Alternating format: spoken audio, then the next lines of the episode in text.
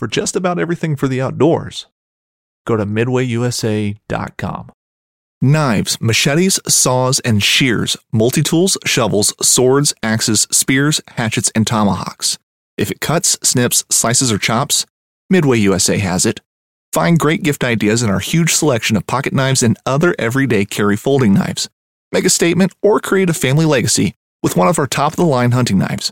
We've got a great selection of manual and electric sharpeners too. For just about everything for the outdoors, check out midwayusa.com. Boat Trader is America's largest boating marketplace with over 100,000 boats to choose from. We offer simple, comprehensive solutions for those looking to sell, find, and finance new or used boats. Visit BoatTrader.com to get started. All right, I am blue. You are bright and shiny in my mind. You got me loving, hating, crazy, indecision in my mind. Welcome to the Fall Podcast, where the focus is on deer hunting, tips, tricks, tactics, and stories from across the Midwest. And now, here is your host, Aaron Blicey. Welcome to the Fall Podcast. I am your host, Aaron Blasey, and this is episode number 22. On today's podcast, I have the guys from the Bowhunting Chronicles podcast on, and we go into basically just a big BS session about a lot of different topics. It's a little bit longer podcast, but it kind of got away from us a little bit there. We, we got into some good conversation, and uh, we talk a lot about Michigan and antler point restrictions and and what you know Michigan as a state could be doing a little different to to manage our herd a little better. And we also talk about you know deer camps in Michigan, the tradition, state land hunting, um, you name it, and we cover it basically. So it was just a big kind of a BS session, but it was also you know just really cool to to sit down and talk hunting and and talk outdoors. And um, like I said, it's a little longer, but uh, you know, it, when you're having good conversation, it, it, time flies when you're having fun, kind of thing, and and uh, it it went a little long. So I hope you guys enjoy this one. And without further ado, I'm gonna get Adam and John on here, and we're gonna kick this thing off.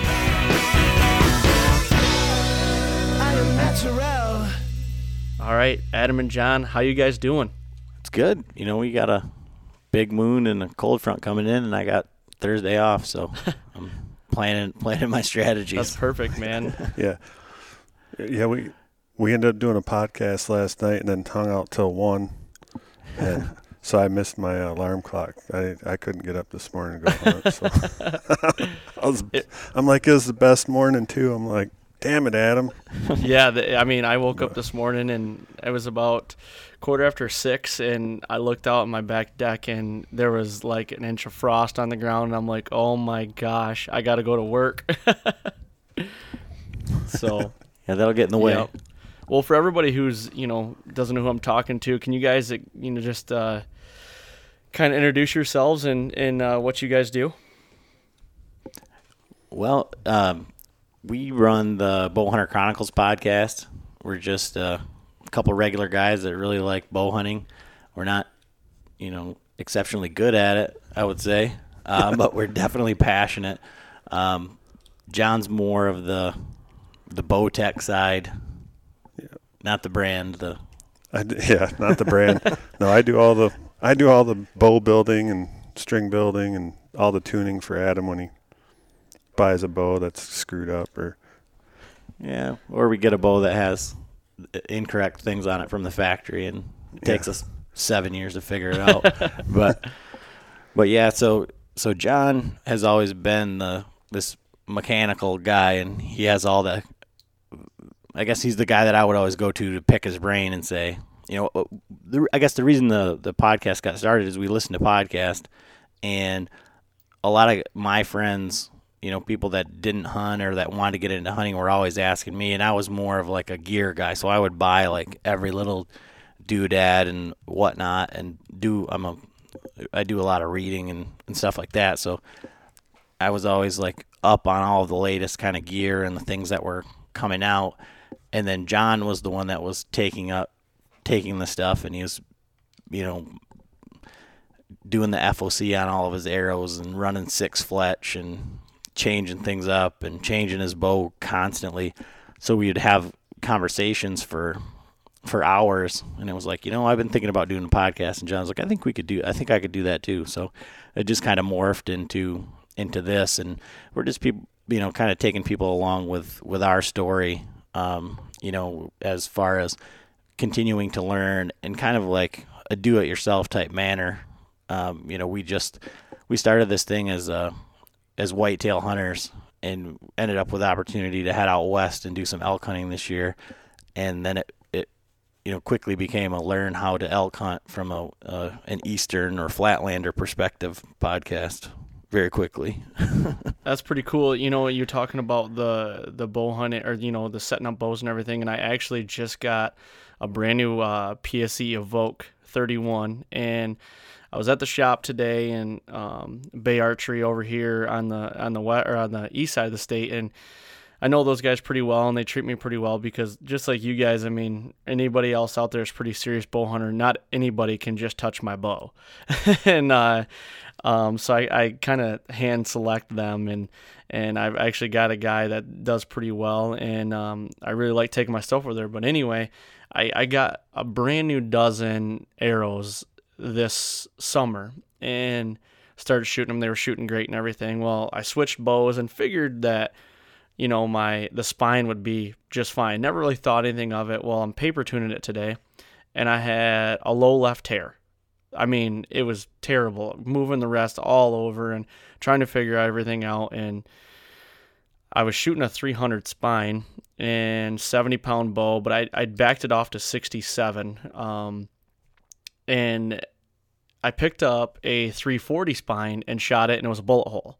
And I'm like, okay, so it's not. I thought it was like something in my grip or something I was doing, and uh, shot the 300 again, low left. Shot the 340, bullet hole. So like, I ended up spending more money today buying brand new arrows, and now I'm shooting darts. So I'm happy with that. right. Yeah. So you're you're you were shooting a two. The spine was too, too stiff. stiff. Yeah, and I figured you know, my bows are the bow that I sh- I have a PSE Carbon Air um, Evolve Cam, and then I just got the Evoke 31, and I figured it'd be pretty close to where I didn't think it'd be that big of a difference, but I learned something today. right. So you were right on the edge, basically on the yeah on the the spine chart. Basically, I ended up doing the same thing. Last year, I was shooting the Hoyt Double XL, which's got the the DFX cams. Yep. And then I then I picked up the RX1 and I ended up I was like, well, I'm right on the edge. Like on my arrow my arrows are like 29 29 inches and I'm shooting I was shooting uh, 75 grains brass up front and then I switched over to 50 grains. Okay. Well, that the 50 grains didn't break the shaft down enough. So, but I went with a, a 260 spine. And so I was like, man, I was getting the same thing, left tear, couldn't get rid of it. So it was either buy another set of arrows or buy a set of limbs. So I was like, well, I'll just put a set of 80 pound limbs on it. So, so that got rid of the tear. You went aggressive on it. That's pretty aggressive. yeah. Yeah. But it shoots great now. Yeah. You know, and that's something I'm trying to get into a little bit. But, you know, we talked about, you know, off a record about how I, have just got go, so much going on and it's just something else into the fire that I just can't get into right now because I just don't have the time. You know, I'm trying to find time to mow my lawn, and I can't even do that. so, but that's something I've been wanting to learn. You know, that trade for sure. Yeah, it definitely takes some time. You know, I uh, I learned a lot. You know, watching all of John Dudley's videos, and our listeners are probably sick of hearing me say it, but but uh, you know, he's got awesome, awesome information, and it's you know, it's right out there for everyone to find. Yeah, he's an animal, so. man. That guy, he knows everything. I swear. I listen to a lot of his stuff too, and he's just. It's unreal what he can do with a bow and how he can even shoot a bow, you know. Right.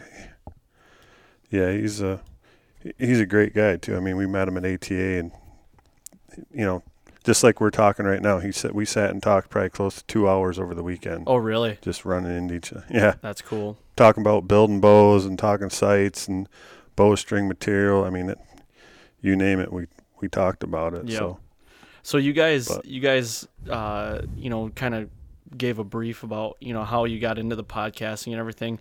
W- Um, just for everybody listening, can you tell everybody, you know, my listeners that may have not, you know, heard your guys' podcast, where you guys are located at in Michigan and everything, and just kind of break that down? yeah, well, we're uh, Twin Lake, Michigan. We're right on the uh, west side of the state. Well, the big town that we're in is Muskegon, so we're in the county of Muskegon, and Bowhunter Chronicles. Uh, Yeah, Um, I mean that's that's where we're at. So there's a lot of like the Manistee National Forest is like the big blocks of land around us. It's not you know up up north, and I feel like the guys on you know the east side of the state, everybody kind of goes up to the Pigeon River area, and around here everybody goes somewhere in the Manistee National Forest. Those are like I guess the trends that I've kind of noticed. Yep. Yeah, the Manistee National Forest. I mean, that that stretches, you know, from half mile north of my house or our house right here in Twin Lake, all the way up to Manistee County, and you know, even north north of that. So it's there's a ton of public land, but there's a ton of public hunters too. Now, is that where you guys are doing the majority of your hunting? Is on that public land, or do you guys have private land that you hunt as well? I hunt uh, just just the public land. I I have no private land access. So Yeah, so right now I'm I haven't hunted any private land at all um, this year. I'm leaving the first week in November. We've got a cabin with 240 acres up in the UP, and uh, it's the what southwest. We're eight miles from Wisconsin, Oh, okay. and actually like where the so right right now here in in Michigan we're in the or in in Muskegon here we're in the CWD management zone Yep. and the CWD you know core area is just you know in the counties adjacent to Muskegon there. So they just found a case in the UP which puts our property in the CWD management zone and it actually looks like we're like about maybe 4 miles m- probably not even that far from actually the core area there as well Oh, like looking at the map. Um, so it's it's kind of interesting but uh, we've got a cabin with 240 acres up there. That's mostly it used to be cedar swamp, um, and uh, it's been logged off a couple times. So it's like kind of overgrown. You know, it's it's uh, it's in that like re reforming period. So there's a lot of nasty tangles and all sorts of that stuff. But it's a seven hour drive from here in good weather. So we don't get up there a whole lot. So Right. I'm gonna go up there for a week. You know, first week in November. That's cool. Uh, you you have? Did you say you had private land or public land up there? It's it's private. Oh, okay. We've got 200, two- 240 acres. Yep. Okay. My uh, great grandpa got uh, a farmhouse and 40 acres for a $50 bad check during the Depression. And then some big tycoon from South Carolina got the 200 that was around us. And then forever and a day, we were the legal overseers of the land. Yep. And it's funny when I was thinking about this, you know, and having this conversation. I think at that time, when we were the legal overseers of the land, it was better hunting because it hadn't been logged off yet, and it definitely came back after it was logged. Like, one or two years after it was logged off, it was really good. But then after we, you know, after my family bought the that land. So the guy in North Carolina or South Carolina, he died. His kids logged off the land and then sold us the remnants. They took the the timber and then sold us what was left. the 200 acres. Yep. And but then it was ours. So then what happened was a million box blinds started going up on it and ladder stands everywhere where before it wasn't our land, so we could just we just had access to hunt there Okay.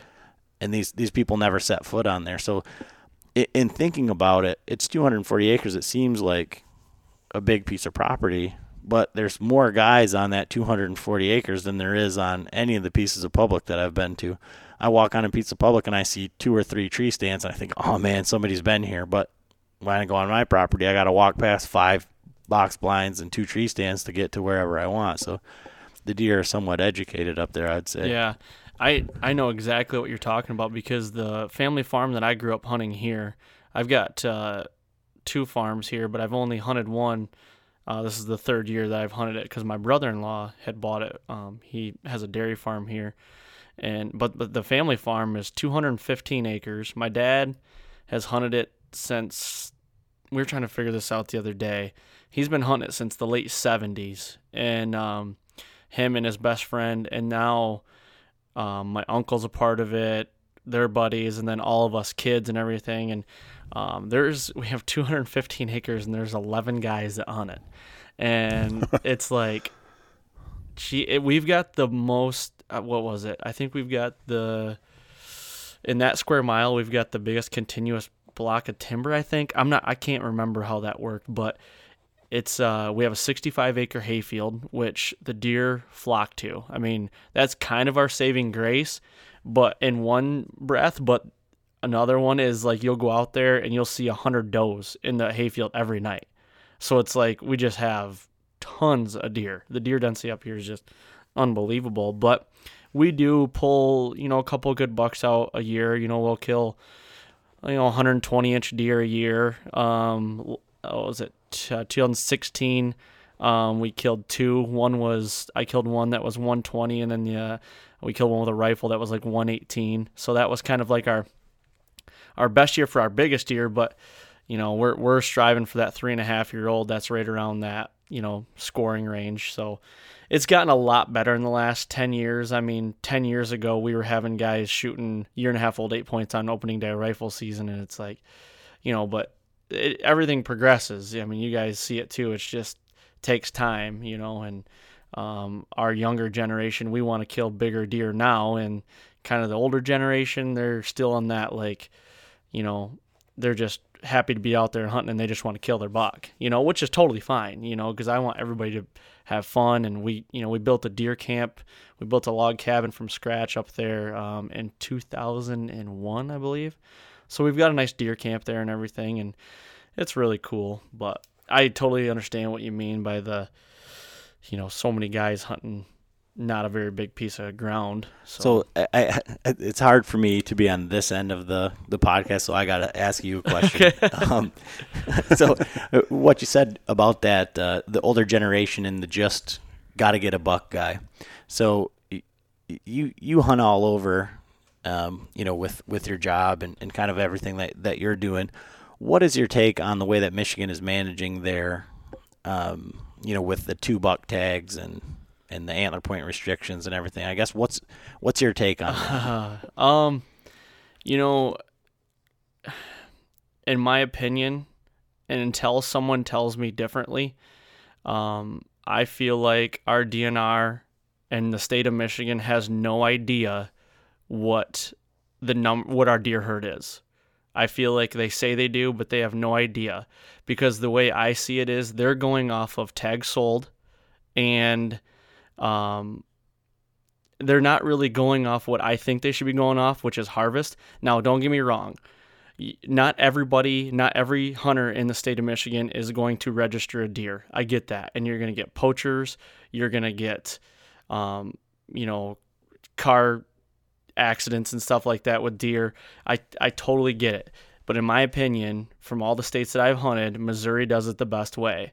Um, and it will it would take time, and yes, it would take a little bit of money, but with as many tags as we sell every year, I feel like they could, you know, figure out a, a new process. So Missouri, every deer that you kill, you have to register that deer. And the way I do it, they just come up with a new app and literally you can do it all on the app and it takes five minutes you go in there and you tell you say what the deer was and it asks you if you you know it says there's a whole bunch of lists of questions i can't remember what they all were but i think it even asks you possibly what the age of it is i can't remember but and at the end it says do you want to punch your tag and it says submit and you submit it and now that is submitted to the state of missouri so they know that that deer is killed now like i said you're never going to get 100% of all deer. You're not going to, know if there was 100 deer killed in Michigan, you would never know there was 100 deer. You know, it's just hard. But I just feel like the numbers are so skewed and how, uh, how many are killed because have you guys ever registered a deer in your life? Not here Ohio. in Michigan. And that's what I'm saying. Ohio. I've never done one.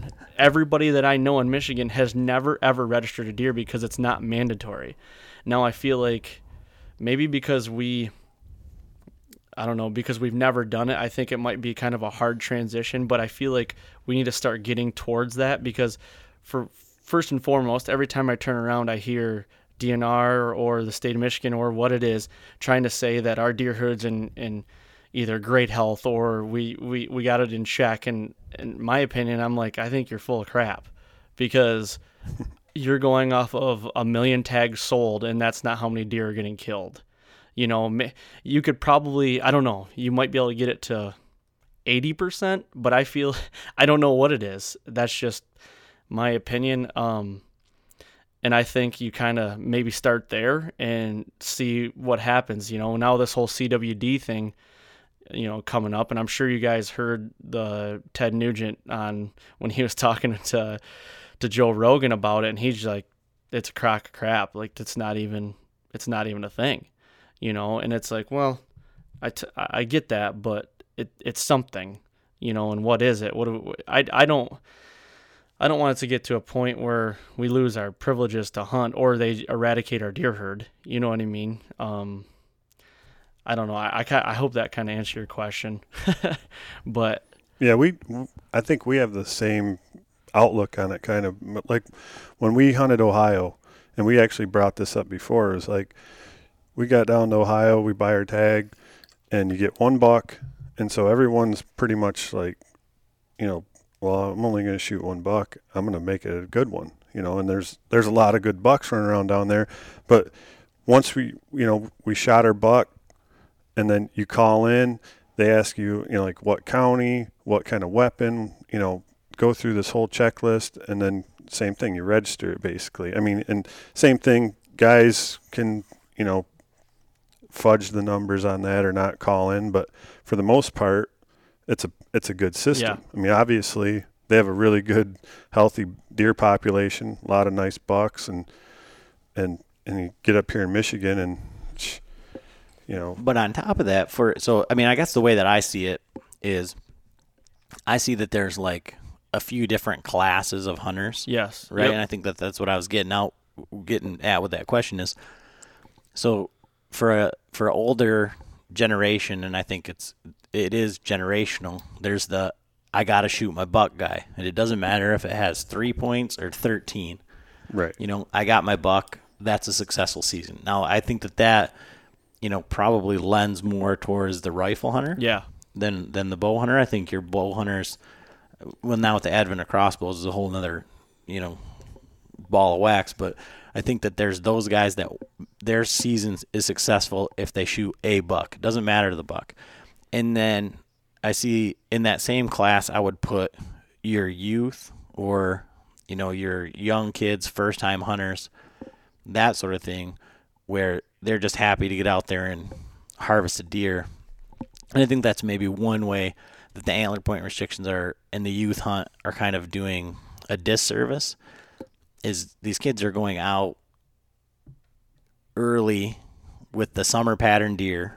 They're getting a first crack at all of these big bucks. They don't have to. I mean, in my mind, they're not working as hard, you know, to shoot their first buck, or they're seeing, you know, much larger class deer. They're harvesting them, you know, from the first time, and then they don't get that bug because they don't want to. It wasn't. I was like, it, oh, it, it wasn't. It wasn't a build up right. but yeah, I would put that. I I would put the the first time hunters in that category, and then you've got the meat hunters who are just doesn't doesn't matter buck doe fawn button buck they're gonna eat it, and that's their sole goal going out there. And then you've got the stone cold killers that are out there, and I feel like that's where the Michigan's two buck system is kind of hindering uh, any of that big antler growth. I mean, because we've got good genetics, especially in southern Michigan.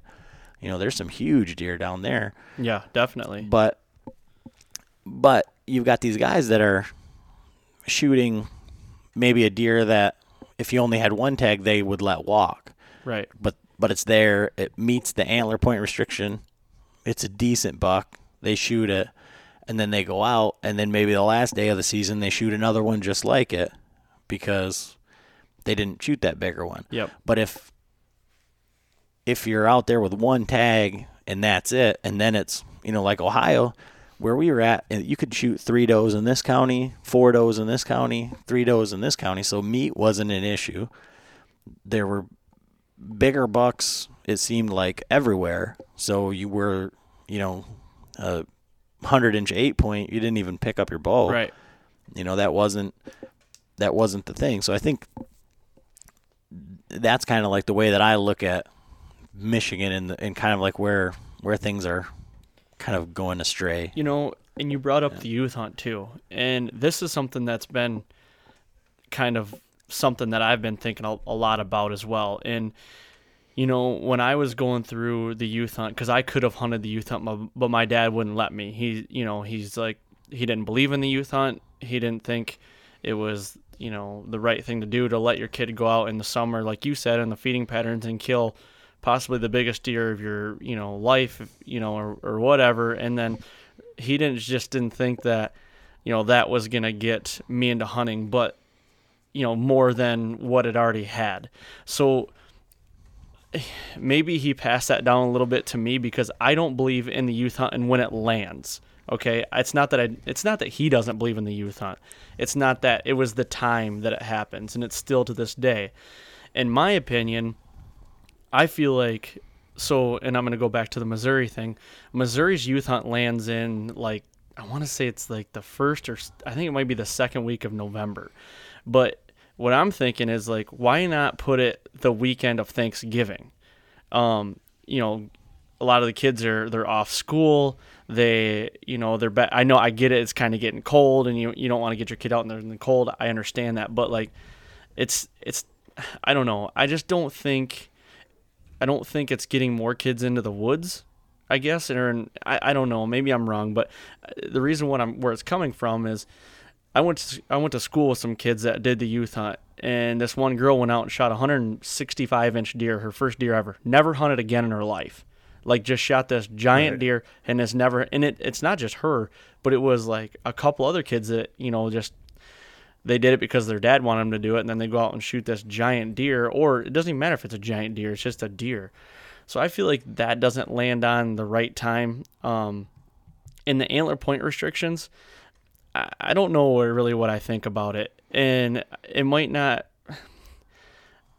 I don't know because I'm I've been trying to focus on killing a higher age class deer for the last couple years, so it really doesn't apply to me. I guess um, I haven't really had a lot of opportunities where I had to pass up a hundred inch deer in Michigan. You know what I mean? So that had four on one side or something. Um, I really don't know what I think about that, but the one buck rule, I'm all for it. One buck, and you know that's what you get because I'm all for that. And even if you want to jack the prices up on it instead of paying, you know, maybe you're paying the same as you did for a combo, but only for one tag, I'm totally fine with that if it's a money thing. Um, and then uh, I, I don't know. It's uh, but I totally agree with you with the classes. You know what I mean? You hit the nail right on the head with the with the hunters and the rifle hunters and everything, and and uh, the meat hunters and I don't know. I, I I guess I just feel like there's a lot that can be done and and hasn't happened yet. You know, and I, I know it's not going to happen overnight, but I just feel like there's some some practices that the state of Michigan can be taking and to gradually make maybe do it over time, and it just hasn't happened that, I've seen. You know. it, and so like just kind of on on the antler point restriction note, one of the things you had um, you know texted me before this was like kind of how like I grew up hunting or like what our our style is or, Yep. or whatever. Yeah. So I my dad bow hunted for forever. I mean his, his bow is like a, one of these four wheeled herders relics. I mean Yep. that that that was out of the back page of the hunting magazine right when it first came out and I can remember in my lifetime maybe before I started seriously getting into bow hunting him bringing home two or three deer with a bow and it, they were always does I don't remember any bucks but that was never the like goal it was just to shoot deer Yep. and at the time you know back in the late 80s, early 90s, we were in Menominee County, and I think it was unit 055, and it had the highest like deer population in the state. So it there was doe permits you could buy as many as you wanted, and so we hunted deer, and I went and I sat. I was a stump sitter, you know, and with a rifle. I mean, I shot two deer the first day that I rifle hunted. I bow hunted, you know, the first two years before that, and I missed one right at the base of my tree, and I missed one at 15 yards the first time I ever bow hunted. And but the first day that I rifle hunted, I shot two deer just because it was fish in a barrel. Right. And so that was that was what made a successful hunt. You know, you went up to hunting camp, you were up there with the guys, and that year, so that was when I was 14, so that would have been 1995. Um, our camp imposed our own antler point restriction, so it was three on one side for all the camps that were around us because we weren't seeing the class of deer that you know everybody has their stories of the UP or back in the day Right. or whatever. It always used to be better. I think what happened was there's a lot more guys that got onto the land, and all the does were there. And every year they would shoot maybe one deer that was a, a good buck, but I mean, and that's 110, 115 inch buck, like not a, a giant by any means. Um, but that antler point restriction up there, I mean, we saw little bucks. You you couldn't. It, it- there was a couple years in recent history where it was like you couldn't shoot a doe. It was just everything had horns. Everything was a spike, or you know, because they, I guess they knew that they were safe there, and so shooting does was just just the way that it was, and that's kind of what's what's changed with me as far as my hunting.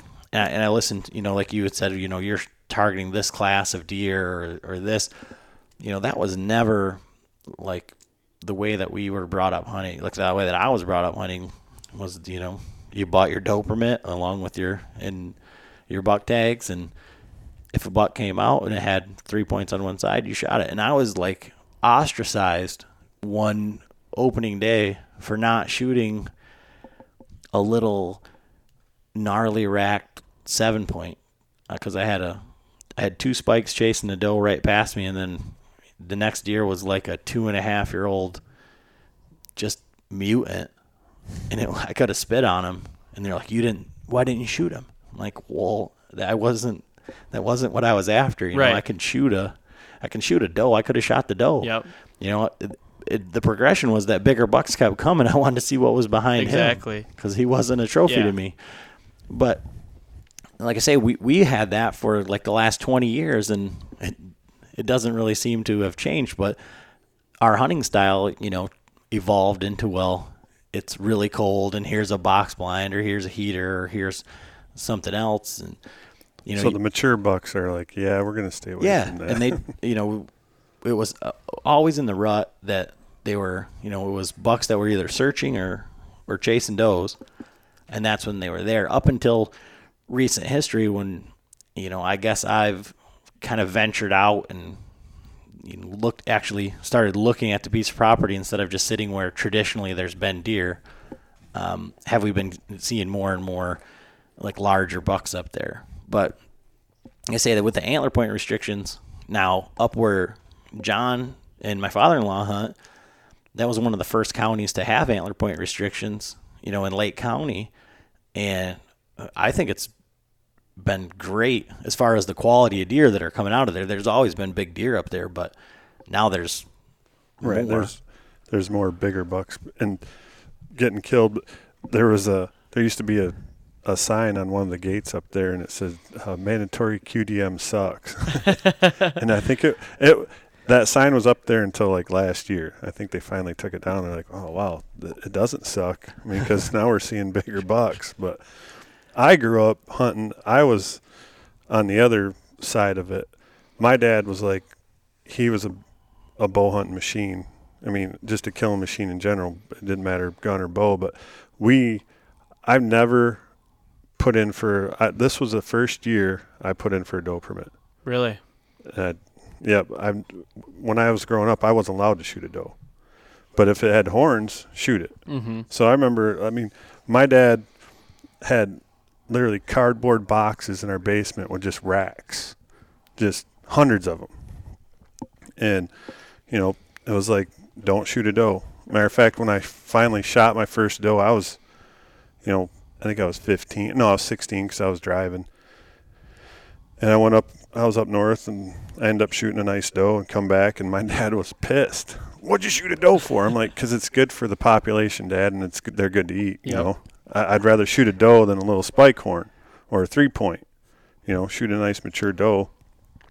And so, and there was a lot of years where I didn't kill anything just because I I wanted, you know, I killed some really nice bucks with my gun when I was younger, and it was like, you know what, I I ended up, I think when I was 17 or 18, I that was the last year I killed a nice 10 point with my gun. I'm like, you know what, I love hunting. I'm just gonna hunt them with my bow. Yep.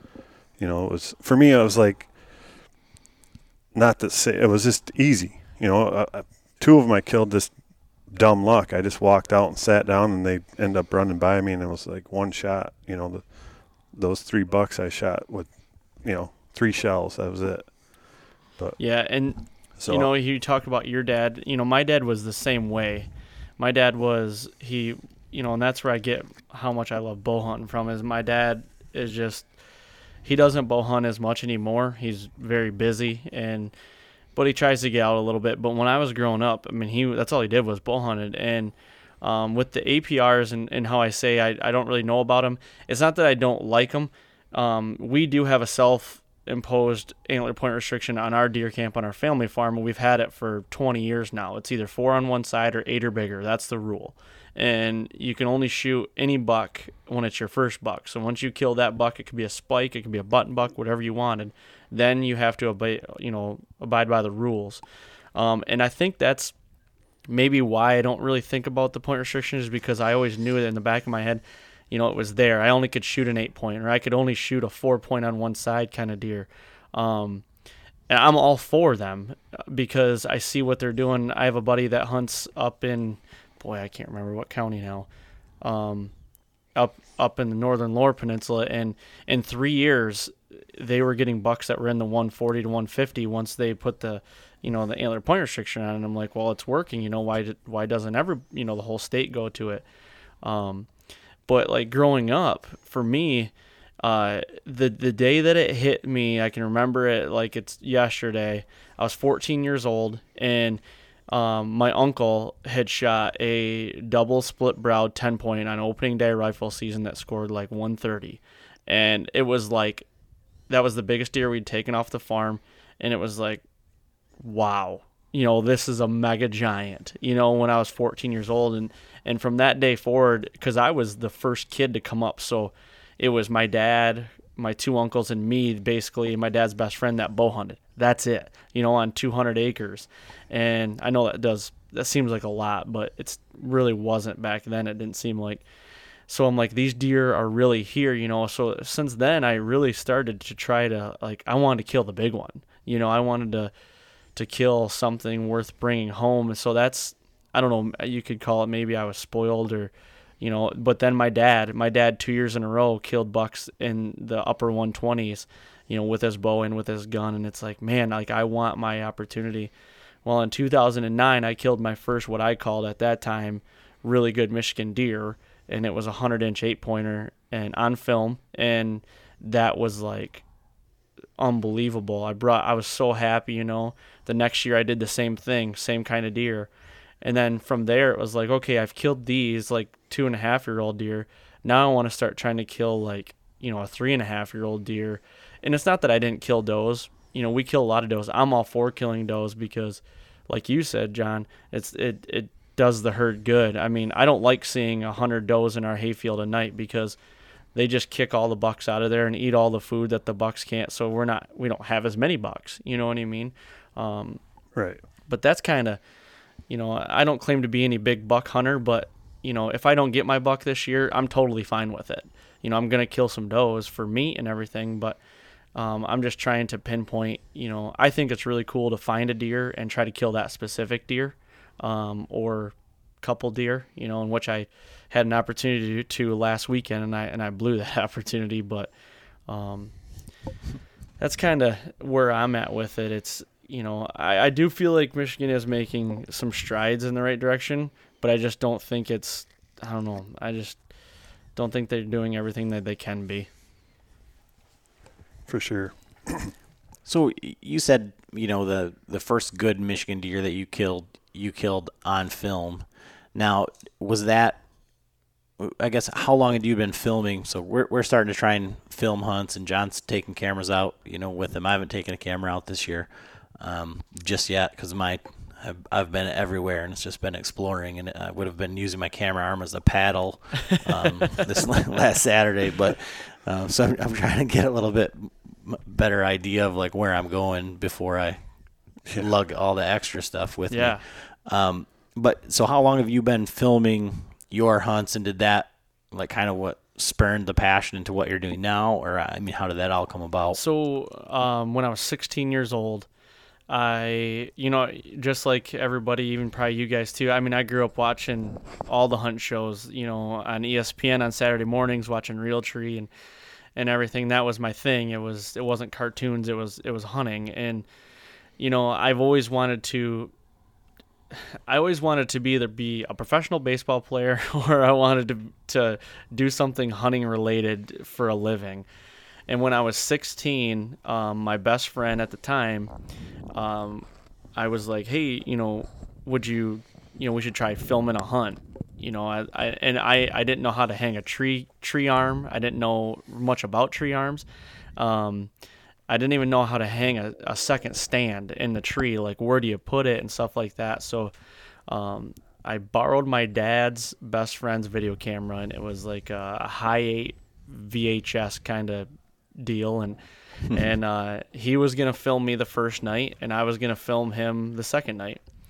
So we went out and hunting over bait because that's what we did. We hunted over bait, and I, I went to a spot. Uh, I remember him asking my best friend Brandon. He said, "What's the odds of us uh, being able to see deer tonight or getting an opportunity to kill one?" And I said, "I think it's pretty good, you know, because I'm gonna kill a doe if if one comes in."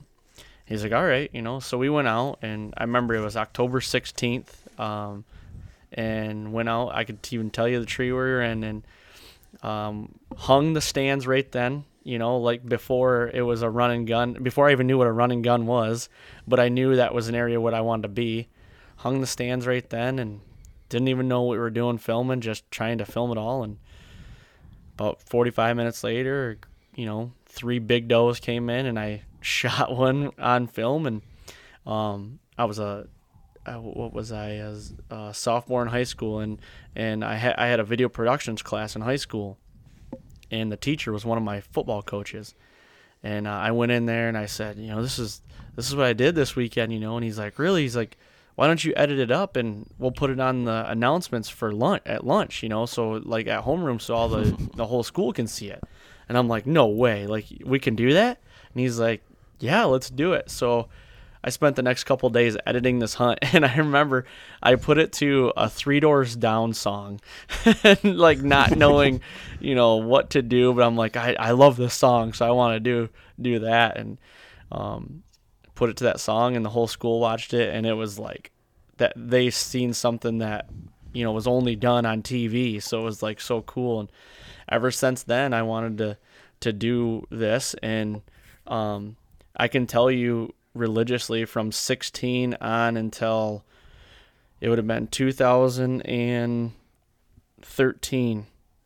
So it would have been I was 16 years old. Boy, that was a while ago. I can't remember. That was 15 years ago, 16 years ago, and um, I, I filmed every hunt, whether I had someone with me or if I just filmed it myself. And uh, I killed a lot of deer on film by myself. Um, and 2000 i had two really rough years as a hunter. It was 2010 and 11 um, i just i just wasn't capitalizing on opportunities and and you know you go through those hiccups and everything as a hunter but um, 2012 i targeted a deer that was a three year old deer and that was when it really started hitting me like i wanted to kill you know some bigger deer.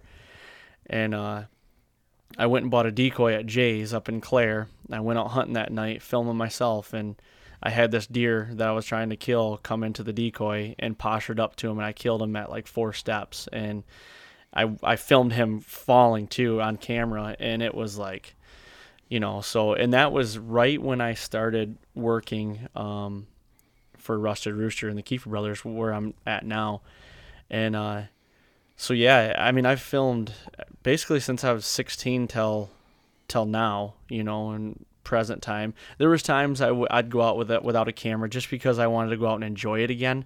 It kind of got to the point when I was filming myself, it was just like getting to be work. And I'm like, well, I'm not really having fun with it anymore. I'm just to leave the camera. But then something happened that I was like, well, I wish I had it on camera, you know? So it just got to be a point where I just did it and I just sucked it up and, you know, and that's the rest is history kind of deal, you know, and it's a lot of fun. And, and I eventually got to the point where I told myself, you know, and, and this is kind of where my podcast comes from is, you know, my kids, I only, I have one kid um, now. And I said, eventually, you know, I want these memories on there for my kids or my grandkids to be able to say, oh, this is what grandpa was like, you know, and be able to listen to these podcasts or go back and, and look at the old tapes and everything and the footage and, you know, be able to, you know, see me and my element and what I love to do kind of thing. So that's kind of where it stemmed from. So for the the new guys that are trying to get into filming, I mean, I guess for our listeners, kind of give a, a little bit of background on what it is that you do for a living. Um, you kind of alluded to it there, and then what would you recommend for guys that are starting out, you know, filming because, you know, everything seems now to be DSLR and all this, you know, when I I've yet to take my DSLR with me just because I cringe at like getting it wet or dropping it or Right. something like that. Just, it doesn't seem very durable versus that. But yeah, anyways, could you get into that a little bit for yeah, us? Yeah. So um, like I said, uh, my my freshman year I went to Muskegon Community College and um, knowing what I wanted to do, I kind of chased the baseball dream and I went over there and played baseball for one year. Um, but they didn't have the program that I really wanted to do. I wanted to do the television and digital media productions.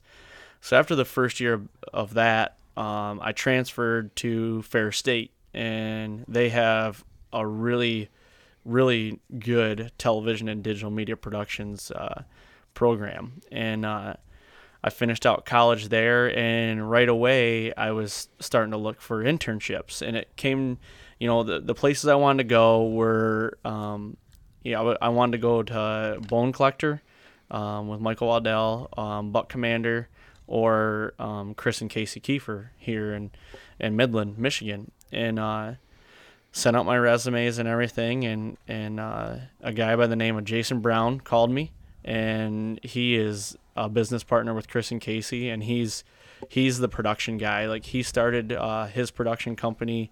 He's from Beaverton, and uh, he started uh, Rack or what was it Jack Pine Productions. Then he rebranded to Rack Focus, and now which when Chris and Casey came on to be business partners with them, they formed Rusted Rooster Media and uh, he called me and said, "No, I want you to come in and, you know, I saw your demo reel and I really want to want to get you in here and, and meet the guys and everything and and get you as, as an intern." Well, I was supposed to do a six month internship and they hired me after two months, and um, so now that was six years ago. Um, so I've, I mean, I've traveled all over. Um, I film Chris and Casey Keefer. I film Casey all the time um, in whitetail season, and you know I've been all over. I've been to Italy pheasant hunting, um, New Zealand hunting. Uh, I've been to the Yukon, Alaska a couple times, Northwest Territories on a sheep and caribou hunt, Alaska on a grizzly hunt. Um, I've been to a lot of places in just about every Midwest state hunting whitetails and, and turkeys and uh, just getting to document everything with them. And you know, sometimes I've been fortunate to go out and hunt, which, you know, me being as passionate a hunter, wanting to get into this business, you want, you know, you love hunting, but when you get into it, you don't get to hunt much. Um, you do, but you don't. You don't get to hunt in the in the times you want to hunt. Really, uh, I haven't hunted a uh, rut since 2012. So I actually I take that back. I got to hunt one morning in Missouri. No, sorry, two days, but I killed one morning in Missouri in, in 2015. Um, it, it, a freak thing kind of happened, and I filmed Casey shooting a buck the night before, and um, he we had two days for the gun opener in Missouri, and we didn't really have anything to do, and I had a tag, and he's like, "Well, why don't I film you and you just you shoot my bow?" I'm like, "Okay." So we went out the next morning, and I rattled up a buck and I shot it with his bow and I killed one on camera and he was filming me. So it was it was pretty cool how that happened. But um, I say I haven't hunted, I haven't pulled the trigger and been able to be the guy killing in in uh, the rut, but I've experienced every rut, you know, in Iowa and Kansas, Missouri, you know. So I'm still learning and I still get to to hone my craft as a hunter as as well as a as a cameraman and field producer. Um, but that's kind of the backstory of what I'm doing. I even still now I I do a lot of farm management for Chris and Casey on their on their leases and everything, and and uh, film for our show called Rival Wild and Dropped, and uh, I'm also the editor for Rival Wild. So everything you see with Rival, other than basically the graphics, um, I do everything but the graphics. Uh, and I have a guy helps me with audio as well, Jason Freer. He does tremendous on that, and and Lee Vandenbrink, he's uh he's Chris's um, field producer, and he does a tremendous job too. The kid's very talented, and uh, so I've I've got a great group of guys around me, uh, and we're a great team, you know, and we get to put out some really cool content. Um, but the second part of that question you asked me, you know, for new new guys getting into it and, and what to do. Um, honestly, you know, you were talking about a DSLR and everything, and and for anybody that doesn't know what a DSLR is, it's it's basically a camera that looks like a picture camera um, that you take pictures with, but it, it, it also takes very good video. A lot of them do. Um, for advice out there, you know, if you're just looking to you know do digital stuff and you know still wanting to do good quality stuff, I'm I really wouldn't go and break the bank in getting camera gear. I would. Uh, I would really try to find your niche first and find out how to tell a story. Um, with, you know, you could get a $300 handycam and still out there, still go out there and tell the best story there is and lay it down, and nobody's gonna. Not a lot of people are going to care about the quality. It's about the story and connecting with your with your audience and who you really want to connect with. Now, quality does matter, but um, a lot of guys that are trying to get in it are like, oh, I don't want to spend five thousand dollars and stuff like that because you also got to buy editing equipment and you also got to buy all the stuff to to you know to produce it with. So I would definitely really try to figure out what kind of story you want to tell and use what you have. You know, if you only have a couple Go GoPros, use them in the most creative way you can use them and find out ways to make it to find out ways to do it how other people haven't yet, you know you can't really re- reinvent the the in the tree type stuff. You know what I mean? That's that's kind of done the way it's done, but um, you know, there's some there's some things that I want to do with the guys that not a lot of not anybody's really doing, and um, it's kind of with our setups and everything, but. Uh, it's a lot of work, and we just really haven't got there yet. But it's it's coming, and but other than that, for everybody out there, I, I just really would find your niche and find out the story that you're trying to tell and go tell the best one possible and then just keep building from there really how do you not get um, discouraged because the the animals the, the game they don't always follow your storyboard like i can want to tell this story in in one way but if you're not seeing the deer that you're looking for if they're not within range if if something you know, if the batteries die. Um, how do you continue that story in, in those type of situations? Um, you mean throughout a season, or you know, are you talking like in a particular hunt? Well, just in general, like how do you fight through? Because uh, what I've found trying to film hunts is a couple of things. One, if you're doing self filming and you're you're packing in a long ways and out and in and out and, and bouncing around, it gets really old really quick. It's easy to get burned Yeah. out. And then after that, you've got all this footage or all these like, hey, it's sit number 327 and I've seen zero deer today. Uh, you know, you've got so much of that and so much B-roll to, to go through and, and, and everything like that. It, it the, your story gets muddled, you know, whether it's through the season or, or, or through a hunt. And so that, that, I guess like mental fatigue, how do you fight through that? Or is it just, that's your passion. So you're like, I've got it. This is, this is the way that I'm, I'm, I'm putting it all together. Yeah. Maybe we should put some more time into scouting so we, we're not going 300 days without seeing a deer. Yeah, maybe you should go somewhere like- else and hunt. no, Let's go back to Ohio. yeah, I, I totally understand what you're saying, and um, you know, it's it's difficult. There's a lot of times when it's Groundhog's Day, you know, and I, I kind of revert back to um, the first year that I was with Chris and Casey. We uh, hunted from the 25th of October till November 8th on one particular deer, and we ended up killing him. Casey and I killed him. He was a 175 inch deer in Illinois, and um, that de- that that hunt we were seeing a lot of deer. We were seeing a lot of good bucks. I mean, we were passing up deer that we probably should have been, you know, really rethinking. But he had a he had you know a vision. He wanted this deer. Um, fast forward the next year, we him and I hunted a deer, 183 inch eight point um, in Illinois, and hunted him 18 days, and we got skunked where we never saw a deer.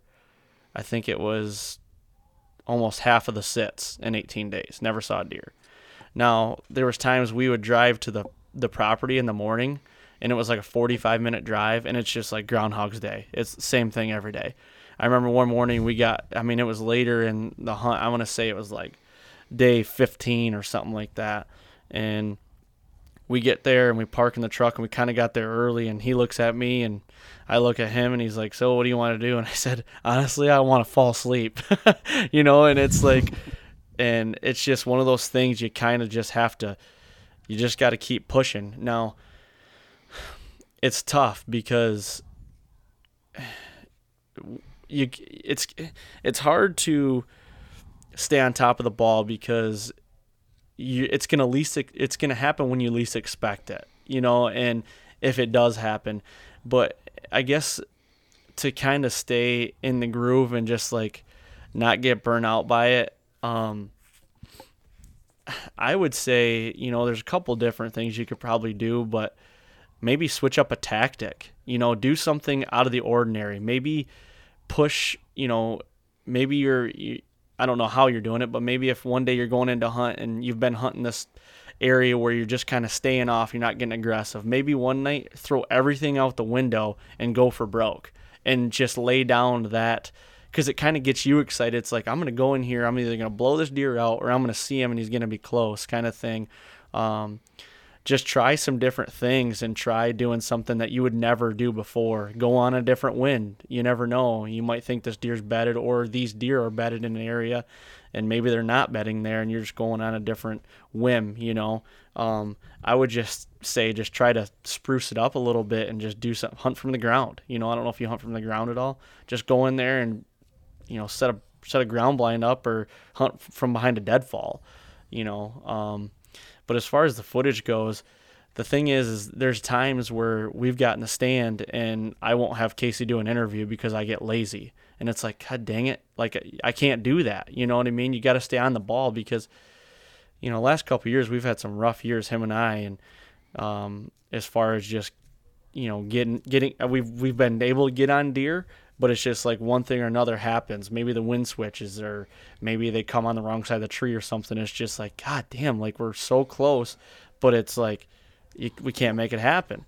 Um, and you want to pull your hair out and you're hunting 60 plus days a year, morning and night, and you're tired and you want to go home, you know, and it's just, but I would just say that's kind of what Casey and I do just to kind of, because we both feel it. And it's like, we need a break. We need to do something different. Let's go to this stand. And then it happens. It's like the least, you know, you least expect and it just happens.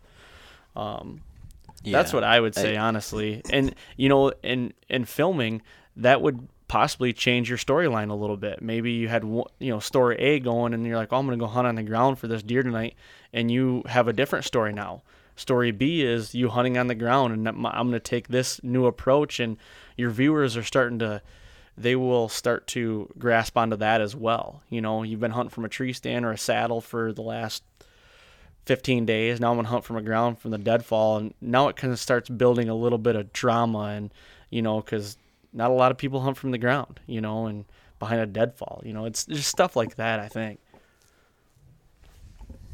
Yeah, last year I I filmed a, a lot, and one of the days we were up at the property in the UP, I was just over it, and I went back in and I got right on the edge of this field edge, kind of like butted up to our property line on the on the corner of the neighbor's field and the public, and now there's not a ton of deer up there, but you know you you see deer consistently. I saw 30 deer. I had them come right underneath me. I had two bucks chasing does over right on the edge of the public. I had turkeys come down from roost right in front of me, and I didn't have the camera because I was done. it was just like unbelievable. You know, I had a, a fawn bed down right in front of me. Um, and it's it's just like like you said, like makes you want to pull your hair out because as soon as you don't bring it with you, that's when everything kind of kind of happens that way. Yeah, So and we had Casey and I had it last year too. We were hunting in Kansas, and uh, we were going after a particular deer. He named him Arkansas Dave Rudabaugh, and uh, this deer was he was a big deer. I mean, he was maybe upper 60s, maybe possibly touch 170, and uh, we hadn't seen a deer hardly. I mean, we were we were hurt to see does, but we knew we were in his area somewhere. And it was like a couple days have gone by, and it's like, so I never sit down when I'm filming. I never do because it can happen so fast, and I have to be on the ball. Well, I got caught with my pants around my ankles, and um, Casey decided he's like, I want to rattle. So at this particular moment, I was actually standing up because I was filming him rattling and stuff and trying to get it live. I like to try to do everything live. I don't really like to do recreates if I don't have to. And um, so he rattles, in this deer comes busting into this timber. And I heard him before he did because I've got headphones in and my and my shotgun mic picks up everything. I hear so much before any hunter. You know what I mean? You I'm like there's times I'll sit there and I'm like, I hear deer walking, and he's like, where? And I'm like, I don't know yet, just because it just sounds like it's coming from your right, but you have headphones on, so it could be coming from your left. So it's like, but um, this deer comes busting in on my side of the tree, and I whip around and I see him, and I'm like, giant. I said, it's Arkansas Dave, and he's like, where? And I'm, I'm like, he's at like 20 yards, and uh, he he's gonna he's walking from left to right and he's gonna come in a shooting lane for a shot at 15 yards for him. I mean, he's almost to the shooting lane, and this is kind of where I wasn't on top of things and I wasn't on. It's the only time that I've ever busted a deer, and um, I tried to turn when I probably shouldn't have, and the deer caught me and bounded off, and I about tied my hunter safety system rope around my neck and jumped out of the tree because I felt I felt so bad because I'm there to do a job and I'm there to not act like another person in the tree. I'm there to act as one hunter. You know what I mean? We've got so much else, you know, in the tree and it's like I felt terrible like for days. Like I didn't want I was going off on people. I like for no good reason. You know, just because I was so upset at myself because we've been working so hard to kill this deer and we had the one opportunity that you get and I blew it. And uh it was it was it's a tough pill to swallow. Casey, I mean he's like, you know, it's just like you dropped a pass on the 1 yard line. He's like you just got to get up there and get into the next play. You know what I mean? I'm like, I understand, but you know, that was to win the Super Bowl basically, and it's just like so those kind of things just you just got to stay on the top of it even though it's like you've been doing it every day and you think nothing's you're going to go into stands it's like we're never going to kill here. I've done it so many times, and then we kill a big one, and it's like never expected that, you know. So yeah, it's just it's hard to do it, but it's just I think it's kind of a mental thing, and I suffered from it too. Remember, I, I was telling you how it just became work for me to bring my camera in there, but then something ha- like you just said, you had the best sit probably in a long time, seeing all these deer and turkeys. You didn't have the camera, and then you're like, damn it, I should have brought it, you know. And it's so that's kind of, I think that's all in what you kind of want to do with it, and you know how far you want to push it, really. Yeah, it's like this is my first year trying to film, and so I got a camera arm and camera and all the gear from Adam, and I'm like really got to commit to it. So like the last three hunts, I've been lugging this shit around. And it's like last night, you know, I walked a mile and a half back into the swamp, and it's and we've had a ton of rain over here, and so it was like just right up to the edge of the top of my boots, and I'm trudging around through it. And I'm like, finally, I, and it was a terrible night. Didn't see any deer. It was it was terrible. But I get home I'm like, man, I put it on the scale. I had all my gear strapped to my tree stand, and what was it like sixty? 60, just over 60 Holy pounds. crap! Yeah. So I was like, son of a bitch. No wonder why I was freaking dying out there. that is so much gear. But- yeah. Well, this is. I had extra clothes and all my other. I was like, I just threw everything on the pack. So Well, and another way too, and you know, I don't know if you guys do any hunting with each other, but that's another way to kind of pass the time and make it fun too. Is is maybe say, hey, I'm gonna go film you tonight, or you know, you come film me or something. You don't have to do it every night, but start doing it with a buddy, and you know, that's doing it with someone else and lugging all that stuff in in back, you know, three miles in the swamp. It makes it a little easier, a little more gratifying sometimes too. Yeah, that's we're probably gonna do that Thursday if we if I can uh, get away for the evening hunt. Yeah. Yeah. So But so you'd mentioned that you're standing up the whole time. Yep. And then you had also mentioned when you were doing the sits and switching it up, and you had mentioned tree stand or saddle. So I know from uh, listening to some of your other podcasts, and especially the one with uh, Greg Godfrey, that you um, started saddle hunting long ago because of influence of John Eberhart, who's from your your local town Yep. there. And then, so this year, did you get uh, one of the tethered saddles? It hasn't showed up yet. Um, uh, I think it's on its way. I believe. I know Greg's been really backed backed up with everything, and and honestly, I you know I told him that. I mean, I do want to get one for sure, um, but I said there's a lot of orders that need to be filled before me, so you know you need to take care of that first. And um, just because I have a lot of pre-hung stuff right now too, and uh, I have some areas that I just hold off until the right time to go in there, so I didn't really want to screw with that. But you know, if it was to come, I would be definitely going in.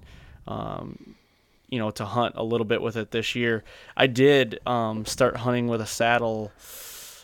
When was it? 2000 and oh boy, 2010 or 11. I hunted it for almost three years, like two and a half years.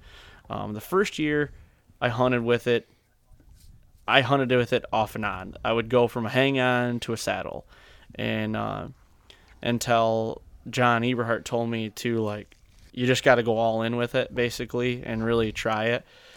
That's when I started doing it. The second year, I hunted exclusively with the saddle, and I'm not gonna lie to you, I struggled out of it. I'm not saying it was bad, but I, I did struggle a little bit. I was those were those years I was kind of I had a rough couple years. I had I had trouble shooting out of it, and um, I don't I think it I don't I really don't know what it was. I practiced out of it. Maybe I didn't practice enough. Um, I was always missing deer high, and maybe I wasn't aiming low enough, or um, I, I don't know. It, it was really comfortable. Well, I had the uh, trophy line tree saddle. It was comfortable for you know being the only one out there basically that I knew of. Um, but now with the mantis Tethrd Mantis out there, like it was looking back at it, it was like you were wearing a like a I don't know like a big shield or something on you. It was just it was cumbersome. It was hot. It was it was it was kind of comfortable, but you know, two hours into the set or so, you'd be my hips would hurt, you know. Um, but the benefits of it are astronomical. I mean, I could basically get into any tree I wanted, and now that I have the Wild Edge steps as well from Wild Edge, um, I can do whatever, go wherever I want, do whatever I want, and my biggest thing is I really once I do get the the Tethrd Mantis, um, I'm gonna just shoot the heck out of it. You know what I mean? I, I want to practice as much and if I do get it this year, like I said, I, I'm I probably will go in and hunt a couple sets with it, but I also want to get really good with it first. And um, you know, for my wife, I did mention too on that podcast with Greg. My wife, she's kind of afraid of heights, and she likes to bow hunt a lot too. And um, she, I got her a saddle as well, and and that took her fear of heights basically away. When I thought it was going to do the opposite but she really likes facing the tree and she does really well out of it. She's killed a couple deer out of hers. She doesn't have it anymore. Um, I got rid of both of them, but she really liked it and she sits in hang-ons now, you know, but um So how I mean when you're filming with that, I mean it, obviously it's got to be a, a, a little bit more difficult or it seemed it would seem to me anyway if you got the whole if you got the tree in front of you instead of having you know the camera right next to you. Yeah. Are you like filming around the tree or well when we in front of you? when my wife and I filmed out of it, we didn't use a tree arm. Um, I Okay. do know that guys do use tree arms. I think Mark Kenyon, I think, is actually using a tree arm. He's got to be because if he's filmed himself out of it, um, that might be a question for him. I've never filmed with a tree arm out of it. I rigged up something that um, it's basically a bungee strap, uh, but it's kind of like a it's like a it's a different material. And i would rig it up and it would stretch. And i rigged it up on the camera uh, uh, a bottom mount and a top mount. And i'd put it basically how you would put like a, a sack around your neck and under your arm. And i would keep tension on that. And then i would film everywhere. You know what i mean? And, and you'd never miss anything that way. But if you do want to you know self film you'd have to use a tree arm though right. but filming that way freehand was was simple. It was awesome because you never missed anything. Yeah, the the saddle hunting thing is really, really intriguing, and I, I really kicked myself because I had tried to get a hold of Greg just in the last couple months to, to try and get him on the podcast, and I I couldn't get a hold of him, and I was going uh, when I went on Instagram to like message him. Um, I found one from like February where he had reached out to us, and I was like, "Ugh." it was like one of those ones that either John had looked at it or or or something because we were both, were both on the Instagram, and it, it just got lost in the shuffle. Yep. And I was like, "Oh my god, Yeah. it's terrible." So Greg's like, an awesome guy. He's I don't know if you've met him yet or not, or if you get a chance to talk to him yet. He's Mm-hmm. super nice. Um, you should just reach out to him again. He'll he'll get back to you. I almost bet. And he's I love having him on the podcast because he's like very upbeat and very like you know, kind of he just got a he's just got an extra step in his talk, you know, and he's just he's really fun to have on the on the podcast. Yeah, it's just it's super intriguing, and I don't know, like talking to you about it is is is interesting because you did it with the older ones, and it's not. I, I guess I see, you know, with social media, you're inundated with things, and if you're if you follow along, I mean,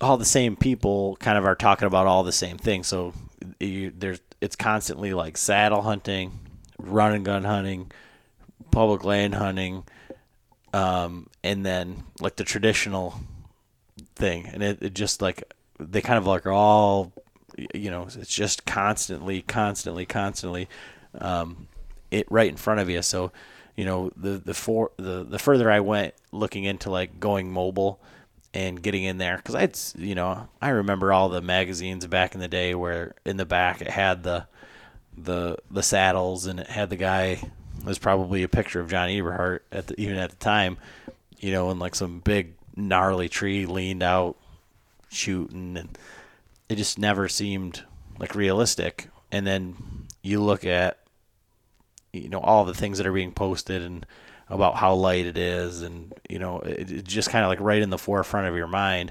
And like, you know, John says his pack was 60 pounds. Like, well, you know, get rid of the, the stand and sticks. I think was like 30. Yep. So you get rid of that.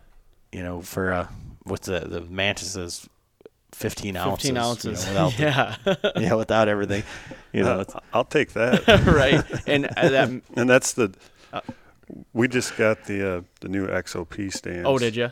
With sticks. So Yeah. and- uh, up until up until now, I've been I've always done like kind of a run and gun, you know, but I've always had a climber, so it's it limits your your tree. You got to have a pole tree, you know, and then you're out in the open if you can't find one with good cover behind it. So the the sticks, you know, and the strap-on tree or, or stand, definitely uh, you can definitely get in better trees, but the uh, the saddles definitely intriguing. Y- yeah, and I hunted out of a climber a couple times. Like like you said, one year I, I bought a climber, and I was like, I'm gonna go exclusively climber. And just like you said, you know, uh, you got to find the perfect tree. And I hated hunting with it in the mornings because it was so damn loud. And I'm like, why am I doing this? You know, like just because I want to go in other areas. So then I was like, well, buy the money and or I'll I'll spend the money and buy some more stands and just do pre-hungs. But now you see these guys going in with a stand on their back and everything, and I I want to do it so bad, but I you know with the time I have and everything, it's like I don't want to be I wouldn't say wasting sits, and I'm not saying I would be wasting a sit by running and gunning, but this year I had a heck of a time trying to get out and put the stands up. I I did get up because of you know, I, I've got a, a little daughter. She's 13 months old, you know, and my wife, she's a nurse, so she works, you know, three 12s, and it seems like that lands on every weekend. So I'm single daddy a lot, you know, on the weekends. And so it's like, I'm just trying to find time. And, and that's kind of one of the ways that I was like, well, I want a saddle because then I don't have to hang any. And for me to go in with a saddle already on me and put in whether it's screw ins or sticks or,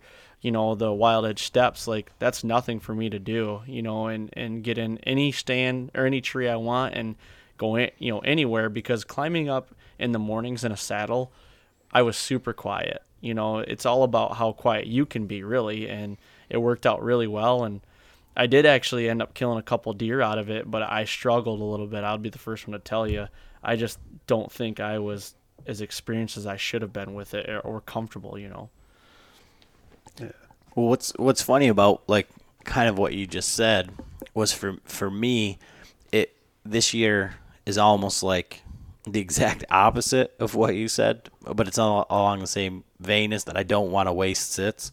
Um, so last year I hunted, and for the past ten years it's been exclusively climber. I mean, we've just hunted climbers, and that's that's it. So we were running and gunning with climbers, but you're constantly searching for a tree, searching for a tree. And I started to my my hunting started to evolve last year and to to look for different areas or different terrain or where, you know, target some buck bedding or or just kind of do a little bit more in season scouting. And I messed up on probably one of the biggest bucks I've seen in Michigan. Um, he he was probably 130, I would say. Um, but I waited for the right wind. I s- snuck into the spot. Um, I thought I thought the corn was going to be up, but they had cut it before I got in there, and so I walked across this 500 yard open field with a the a good wind, snuck around and into this area that I'd never been in, except for I'd seen a good buck in there, like out in the bean field that was on the other side of this little pocket. I got up in there, and uh, there was no trees to get up in with my climber, and I had to cross this little tiny indent, this little cutout in the field where I'd seen these deer a week before. And as soon as I stepped out into that wind, that buck stood up less than 60 yards from me and just took off. And it was just because I didn't have a, there was no tree for me to get up in with that climber. And I walked over across and got up a tree, and I had two does get up right in front of me that were still, you know, upwind for me. So that was one frustrating thing where I saw the the benefits of the the hang and hunt situation Right. there. And so this year I sold my climber. I mean, I still have a, a old Loggy Bayou. I had a lone wolf sit and climb, which kind of alleviated a lot of that noise because there's none of that hollow metal, and then that has those. Ha, the climbing bands are rubber and flexible, so it's a it's a lot quieter, and I got really efficient with it. But I sold it just to get out of my comfort zone, so that I had to I, I guess that I went would be going to different areas and in, in different things instead of just going back to the same trees that I always hunted. Um, because I felt like I was wasting sits because it would be like, well, I didn't scout or I didn't put in enough time. So I'm just going to go to these areas where I always go. And I felt like I was hunting just to hunt rather than hunting to kill. And so that's, you know, Saturday night I went into an area that I only looked at on a map and I walked in there three quarters of a mile, went over my boots, got up, and I walked into an area and it looked exactly like what I was looking for. Like I, sh- I should have went further because there wasn't like a lot of buck sign right there. Yep. But I don't think I've ever been that excited to hunt a spot that I'd never been before. Then it, that didn't have like the buck sign. I mean, I walked uh, right on the edge of this marsh where you know there was all the the dogwood and and and bedding and like kind of a pinch point where it went up into like a little oak, you know, plateau or whatever, and ended up seeing two does. Got back to the the truck. You know, it took me an hour to get out of there in the dark with my headlamp died and I was using a little tiny LED light in my mouth. I went over both my boots on the way back out. and I got twisted up and I came out 300 yards down the road from where my truck was parked. but I got back to the truck and I just felt invigorated to like go back in there the next time. And I was like more excited and I didn't feel like that was like a wasted hunt sitting in an area where you know, either I was going to run into guys or I was going to see maybe one deer. Like I put myself in a position where I was like, at any point, a good buck could walk by here.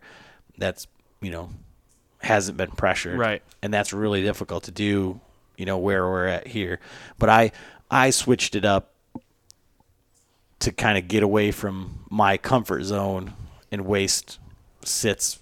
You know, just because it's easy. I can just find there's a pole tree right there. I'll just get up there and and watch. And I guess that my thought process has changed from just wanting to see deer to wanting to kill. And it's not a, a specific deer. It's not like an age class deer, but it's like I want to put my I want to put myself in, a, in the best position to kill a good deer, you know, that's in the area, and I'm putting myself in spots where I think they're going to be, versus where there's just deer sign. So Definitely. And then, you know, that kind of, you kind of brought up something that triggered something in my head where you're talking about, you know, you were walking across a, a wide open ag field. Um, was that a morning or was that a evening when you were doing that? it was evening. Okay, so you know, and that's kind of I got a question for you guys and you know, a lot of guys out there are looking for that, you know, special potion. What is the remedy to kill a big I mean, it's got to be X, Y, and Z, right? That's what everybody wants, you know. And I even kind of got into that a little bit like if I do this and the barometric pressure is at 30.2 and the winds out of the northeast and stuff like that, like I'm going to kill a big buck. I know it.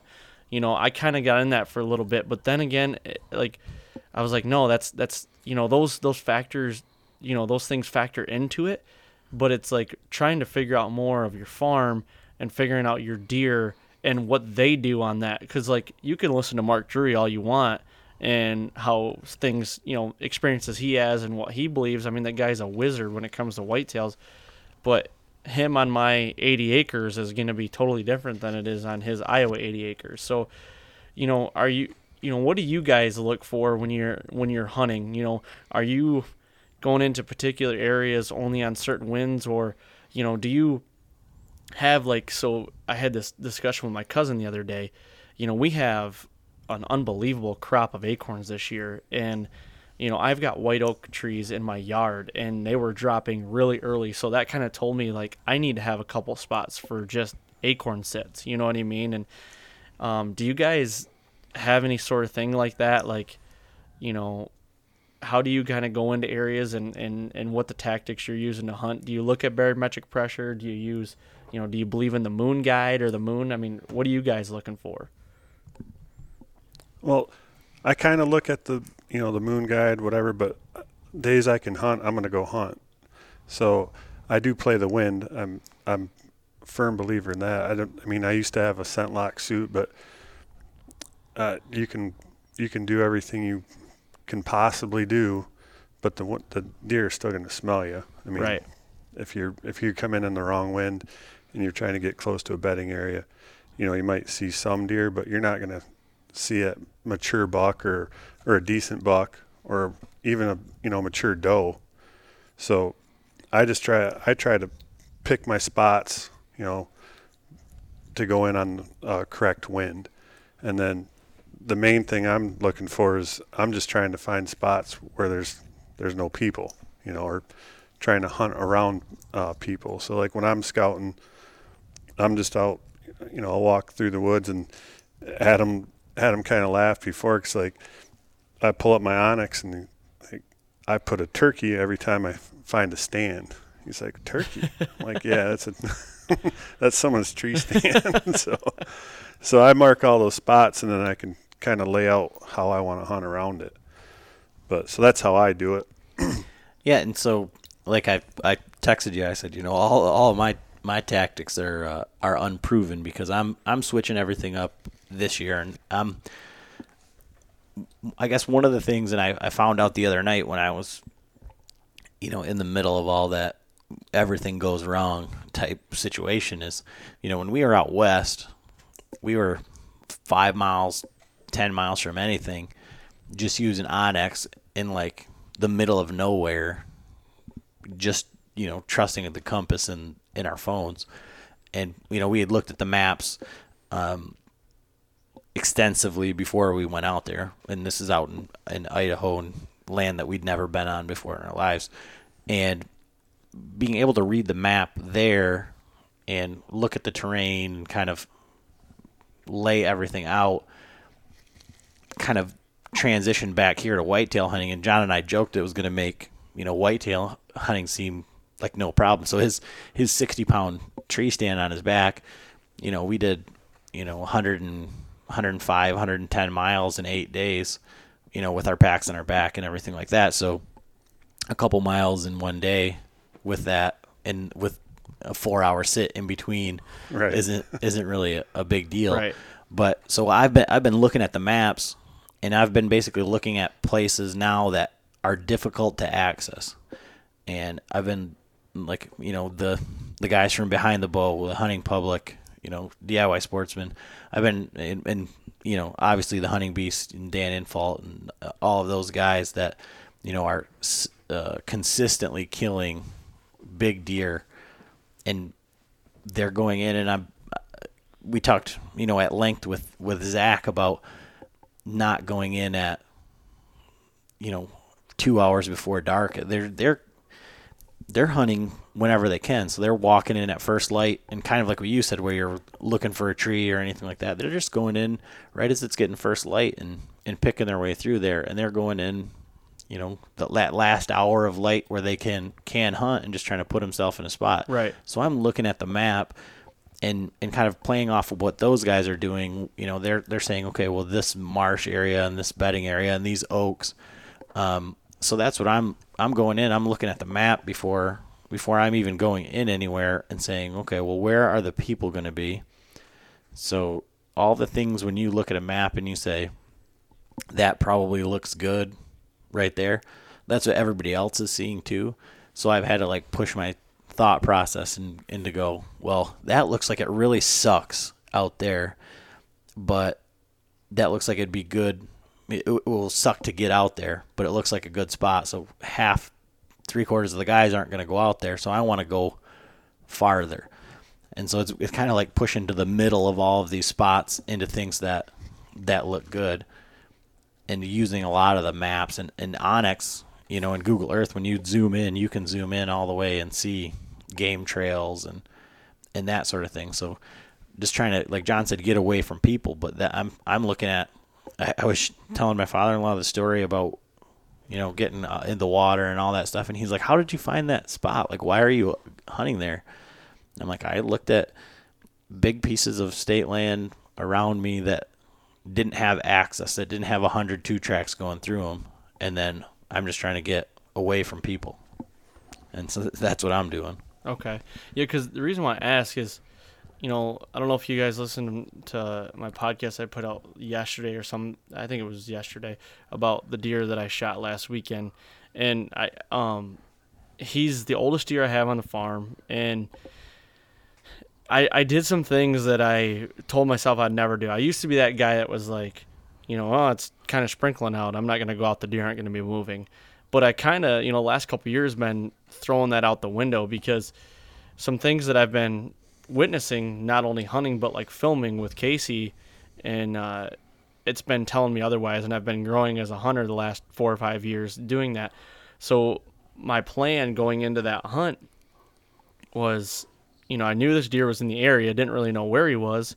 Figured I, ki- I kind of knew where he was going to be bedding or living his core area, but I knew I was within his core area and uh, I knew I had a great wind. I had a wind out of the west, and I was coming in from the east. You know, it was in, in my face the whole time, and it was it's about 12 mile an hour, I think. So it was kind of windy, kind of not loud, but a little windy. But I was coming through. I walked through a standing bean field to get to my stand, and I'm hunting a three acre patch of woods.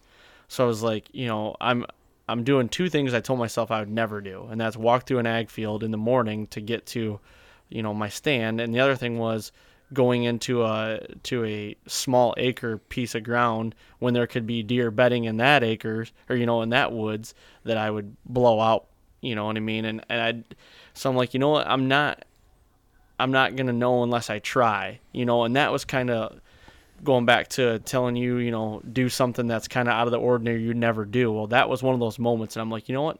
I'm never to know unless I try it. I'm just to do it. And just so happened that deer came by me and I didn't execute the shot, but I had an opportunity. So it kind of, you know, all those guys that out there looking for that secret potion, I I really don't think there is one. You know what I mean? It's just kind of got to go with your gut and try some new things and you might learn a little more than what you thought. So that's kind of why I asked that and and just to see if you guys do anything out of the ordinary or you know or, or where your heads are with that, I guess. Well, and with kind of like what you said with that buck last year, I mean, I, I'd seen that that deer and it was on it was on a piece of public property. You have to buy a pass to go in there, and it's bow hunting only.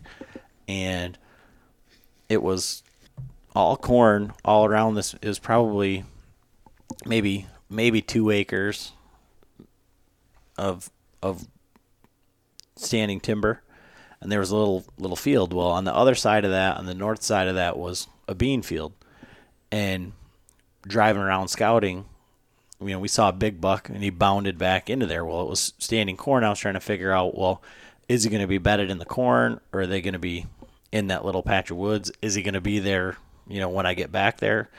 I don't know. So the first opportunity I had to hunt it, it was a good wind.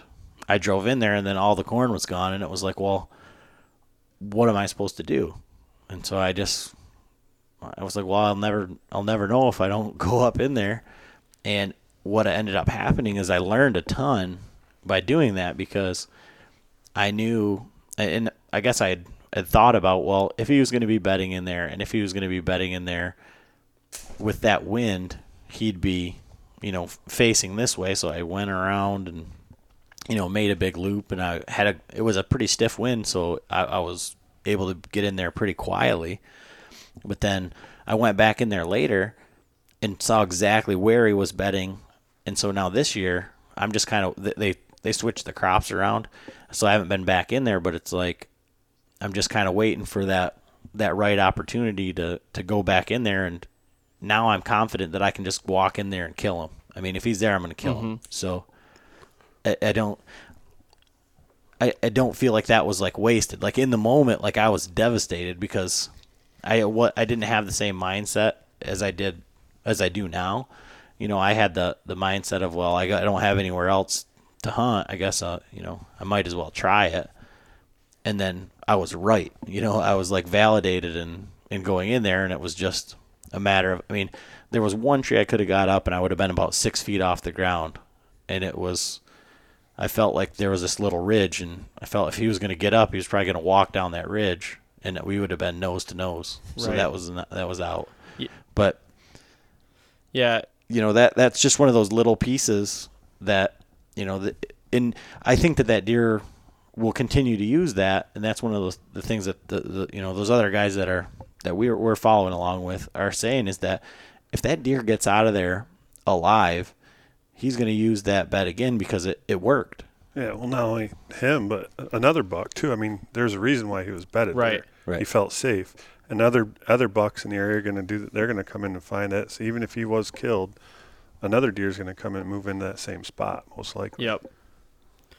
Yeah, and that's you know Casey. I was telling you, he likes to go in the morning. He likes to go at like right when it's cracking day. You know what I mean? So he can we can kind of see and like methodically like kind of not bump deer in a way. You know, if we can see him, we can kind of hunker down or whatever we want to do, and it's worked out really well for us. But me, like in Michigan, um, you know, and you guys know as well, like we have to be 100% on our game at all times. You know, you're almost walking on eggshells every time every time you step into the woods it seems like. So like going into this hunt, I wanted to be sitting in my stand like ready to go and doing nothing but just sitting there an hour before it was even thinking about getting light. Because my thought process was if I do bump any deer, hopefully they just go off a little ways and maybe they'll have some time to to simmer down a little bit or you know what kind of was that? Or I knew they weren't going to smell me because I was coming in from you know the downwind side and it was it was dark. I mean it was blackout and I don't use a light going in um, so all they could do was hear me coming through the beans and I did bump one doe that I know of um, she blew a couple times ran into the woods and I mean when I say a couple times maybe five or six times and that was about it um, and then the next year I saw was him, and he made his way. Well, I saw a little buck too, but next year I saw was him, and he made his way all the way over. And I still, I'm trying to rack my brain of what he was doing. I mean, he made. I I realize he took the path he did, um, but I'm trying to realize what he was doing. It, it honestly looked like he was trying to check each little woodlot for like hot does, but I mean it was like the 12th or 13th. What was it? The 13th of October. I mean that wasn't even rutting yet, but I don't know. He was just out for a stroll that morning, and you know he just happened to do what I thought or hoped he was gonna do, and and I just screwed it up. so, which still is killing me. I, I we're getting ready to take that cornfield off that he, you know, I lost blood going into, and are either gonna find him or we're not gonna find him. So I honestly think he's still alive. Um, I went out this morning before I went to work. I dropped my daughter off at, at daycare, and I got to drive by one of my farms to that farm actually to go back to work. And I stopped in there and probably shouldn't have went in there when I did, but it was the only time I had, and I knew there was nothing in there because I can glass it all from the feet or from the road. So I snuck in there and made sure all my cameras were good to go, and and uh, got out of there because I'm leaving Wednesday and I won't be back until like the 9th of November. So it'll have good time to to sit down or you know settle down and nobody will be in there and hopefully I can come back and maybe get another opportunity at him or one of the other bucks. I mean I've got like three one shooter already got shot. I've got three other bucks that that I think are still there. They were there all summer. So we'll see.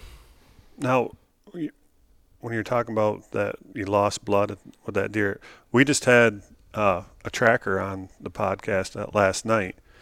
Have you ever thought about u- utilizing a, a deer tracker? So, one of my buddies has got a tracking dog, and uh, he wasn't available sat or that that weekend. He owns his own business, and uh, he um, just couldn't make it out. And I had called another guy, same thing. He was already on a track, and he had two more that day. And it seemed like seemed like everybody I called just you know couldn't couldn't make their way out there. So then I I took my lab, I took her with me because I felt like if I got downwind of these little woodlots or you know the corn, that she could possibly you know maybe trigger something. I knew she wouldn't like find blood and and and take it, but it was one of those things like maybe because she, I mean, if she she smells deer in our backyard because there's deer in our backyard all the time. Um, there's deer that bed in our backyard. You can see the beds and you can see them under our mercury light. And uh, she is just, she just doesn't like deer really in the smell of them. So I was thinking maybe a hunch. You know, she's. I only had me and my father-in-law, my dad, and my two nephews, and they were just kind of running around the woods. But I just felt like she, you know, she'd be running around all over, and maybe she would just stumble upon something. You know, um, that was kind of my thought. But yeah, a tracker has did cross my mind. I did call a couple of them and couldn't. They just everybody was busy. It was just like wasn't my weekend, I guess. Um, Now, when were you filming when you, when you got I shot? figured you were gonna ask me that. I wasn't filming. No, um, I Oh. just actually this summer sold all of my personal camera gear, and uh, um, just because I have so much camera gear at the studio that I can take, and it was one of those like kind of last minute deals. I was like, you know, I kind of talked myself into going that night, the night before, and I didn't have a cameraman available with me. Um, and I'm like, well, I'm I'm not gonna miss the second day of a cold front, so it's just one of those things. And I ha- honestly, I have uh, a couple POV cameras. I got a couple GoPros and um, stuff that I usually rig up and hunt with, and just to get like a wide angle shot over the shoulder or something or on my bow. And I actually didn't even take them in, and see, I missed it all. so I kind of kicked myself in the butt for that, but. Um, I don't know. It's Could you could you tell where the shot? Where did you hit him? I hit him high shoulder, um, but I actually Oh, think I hit him. I think I honestly hit him a little higher than. I don't know. I. It was. I fo- I rushed the shot because he was in my last hole, um, and he was going to get by me, and. Uh, when I shot him, it was uh, the biggest, loudest crack I've ever heard, and he ran off, and the arrow came out after, you know, 40 or 50 yards, and um, then he just walked off. He just kind of stopped. He licked himself and walked off, and then I'm, I'm like, I shot him on the right side, and he walked away from me, and all he would show me is his left side the whole time. So I never saw where the hole was. Um, but uh, I left my arrow, came back later that day, and I got eight inches of penetration. So I went through the first shoulder, and then it lodged in the backside shoulder. Um, so I was trying to, and the broadhead broke off in him, and uh, I was trying to, you know, look at a, d- uh, you know, a deer anatomy all day, and I was like trying to dissect it from these pictures and everything, and I'm like, how far does the lung go up behind the shoulders, and you know, it's not very much. There's about like three inches that there's really nothing there, and I think Right. that's where I got it, you know, and uh, wasn't anybody's fault. wasn't my equipment's fault. It was my fault, you know. It was. I should I say anybody? It was my fault. It was what I meant by that is it wasn't my bow's fault. I shot my bow after that. It was, it was shooting great. Um, wasn't the broadhead's fault. wasn't arrow's fault. It was all my fault. I mean, I just I rushed it and you know, I think I was more I watched the deer walk to me for 45 minutes. So that didn't help by any means. Um but I'm tr- I, I might be trying to look for an excuse. I don't know. But uh it just I don't know. I, I've been I've been thinking about this deer since last year and once I saw him this summer and I watched him in the beans all summer. I filmed him. Um, I've got velvet footage of him. I've you know, I'd go and glass him. I, I knew where he was going to be every night. I could I could tell you, hey guys, you want to come out and see this deer, and he'd be there. But he did move ranges from summer to fall. Like, you know, he moved. Uh, well, it doesn't seem like a long way, but he moved about a thousand yards, um, as a crow flies ranges from summer when the velvet came off. Um, so I don't know. It's I'm just hoping he's still out there and still going and maybe get another opportunity at him. I guess. Yeah, that's. I mean, by the sounds of it, that's pretty. uh, I mean, low percentage kill shot. I mean, high high shoulder Yep. forward like that. Yeah, and that's what But- everybody was saying on all forums, ArcheryTalk. I was reading everything, and everybody's like, "You're in for a long night," you know, and the deer usually don't bed down. They usually run, and I'm like, "Well, if I only got one lung, I mean, deer can live on one lung, you know." And it's like, Yeah, that's man, So he just didn't act like he was hurt. Really, he didn't limp when he walked away. He licked himself and it was kind of like, almost kind of like uh, somebody came up and punched him in the side. You know what I mean? That's about it. And um, I don't know. He's get he's got my broadhead with him. I know that. so So with that, what I always ask this question: what what equipment, what bow are you shooting right now? Um, I shot him with my Carbon Air, uh, with a PSE Carbon Air, shooting 72 pounds. Um, I shot. I was shooting a Black Eagle arrow, which I'm not now. I'm shooting a new bow and new arrows now. So, um, Okay. But yeah, I uh, shot him at 20 yards. Um, I'm only shooting about 287 feet per second with my setup. I'm not a very big guy. I've got a 28 inch draw, and um, so that's about a, as much as I can get out of a bow. But I got good penetration. I was surprised. Um, but now, What- what's that?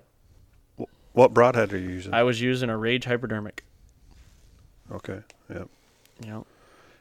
I, I, uh, I was trying out some new broadheads this year, and it was just it wasn't like they were not performing the way I wanted them to.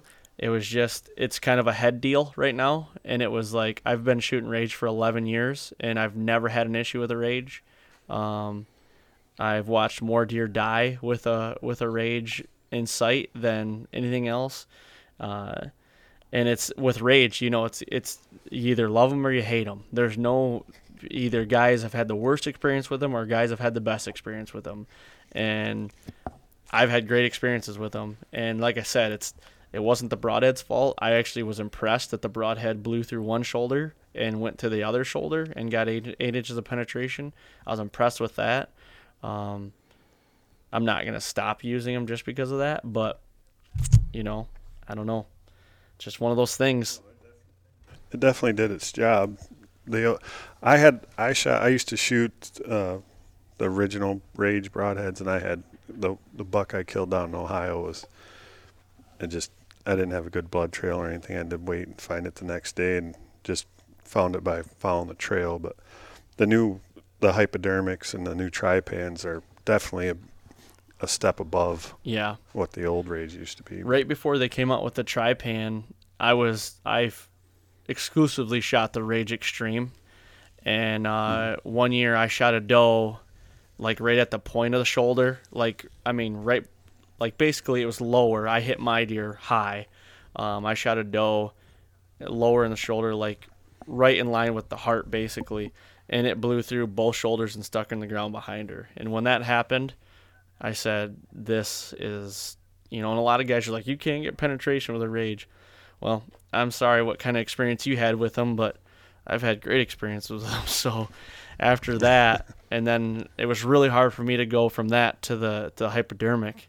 And the first deer I shot with a hypodermic, it went 11 yards and died. A Missouri buck that I killed, and um, and I don't know. It's just one of those things. I haven't tried the Trypan yet, and I really don't need to. You know.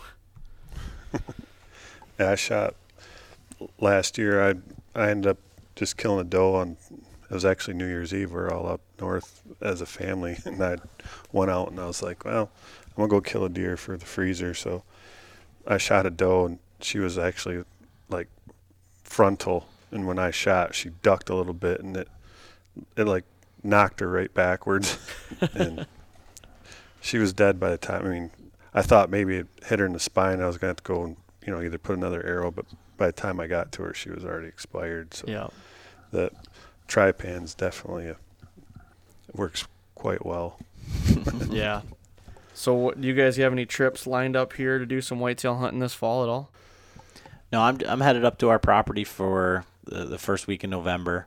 Um, you know, we used to we hunted in Ohio for a few years, back and forth, and this year kind of a lot of our time went to to our elk hunt. I mean, we I took oh, I had 11 days off of work, and we hunted out there. We ended up hunting for eight days, um, so that ate up a lot of.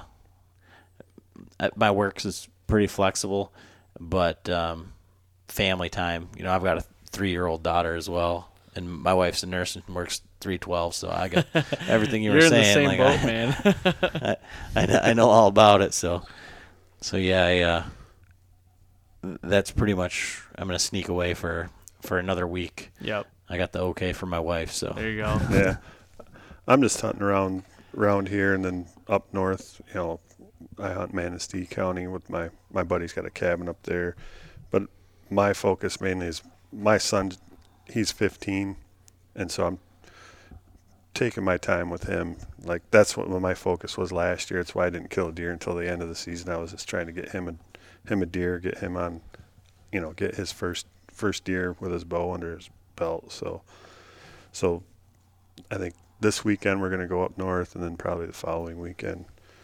So That's cool. no more, no big trips. Yeah, the the Idaho was uh was my big trip for this year. Yeah.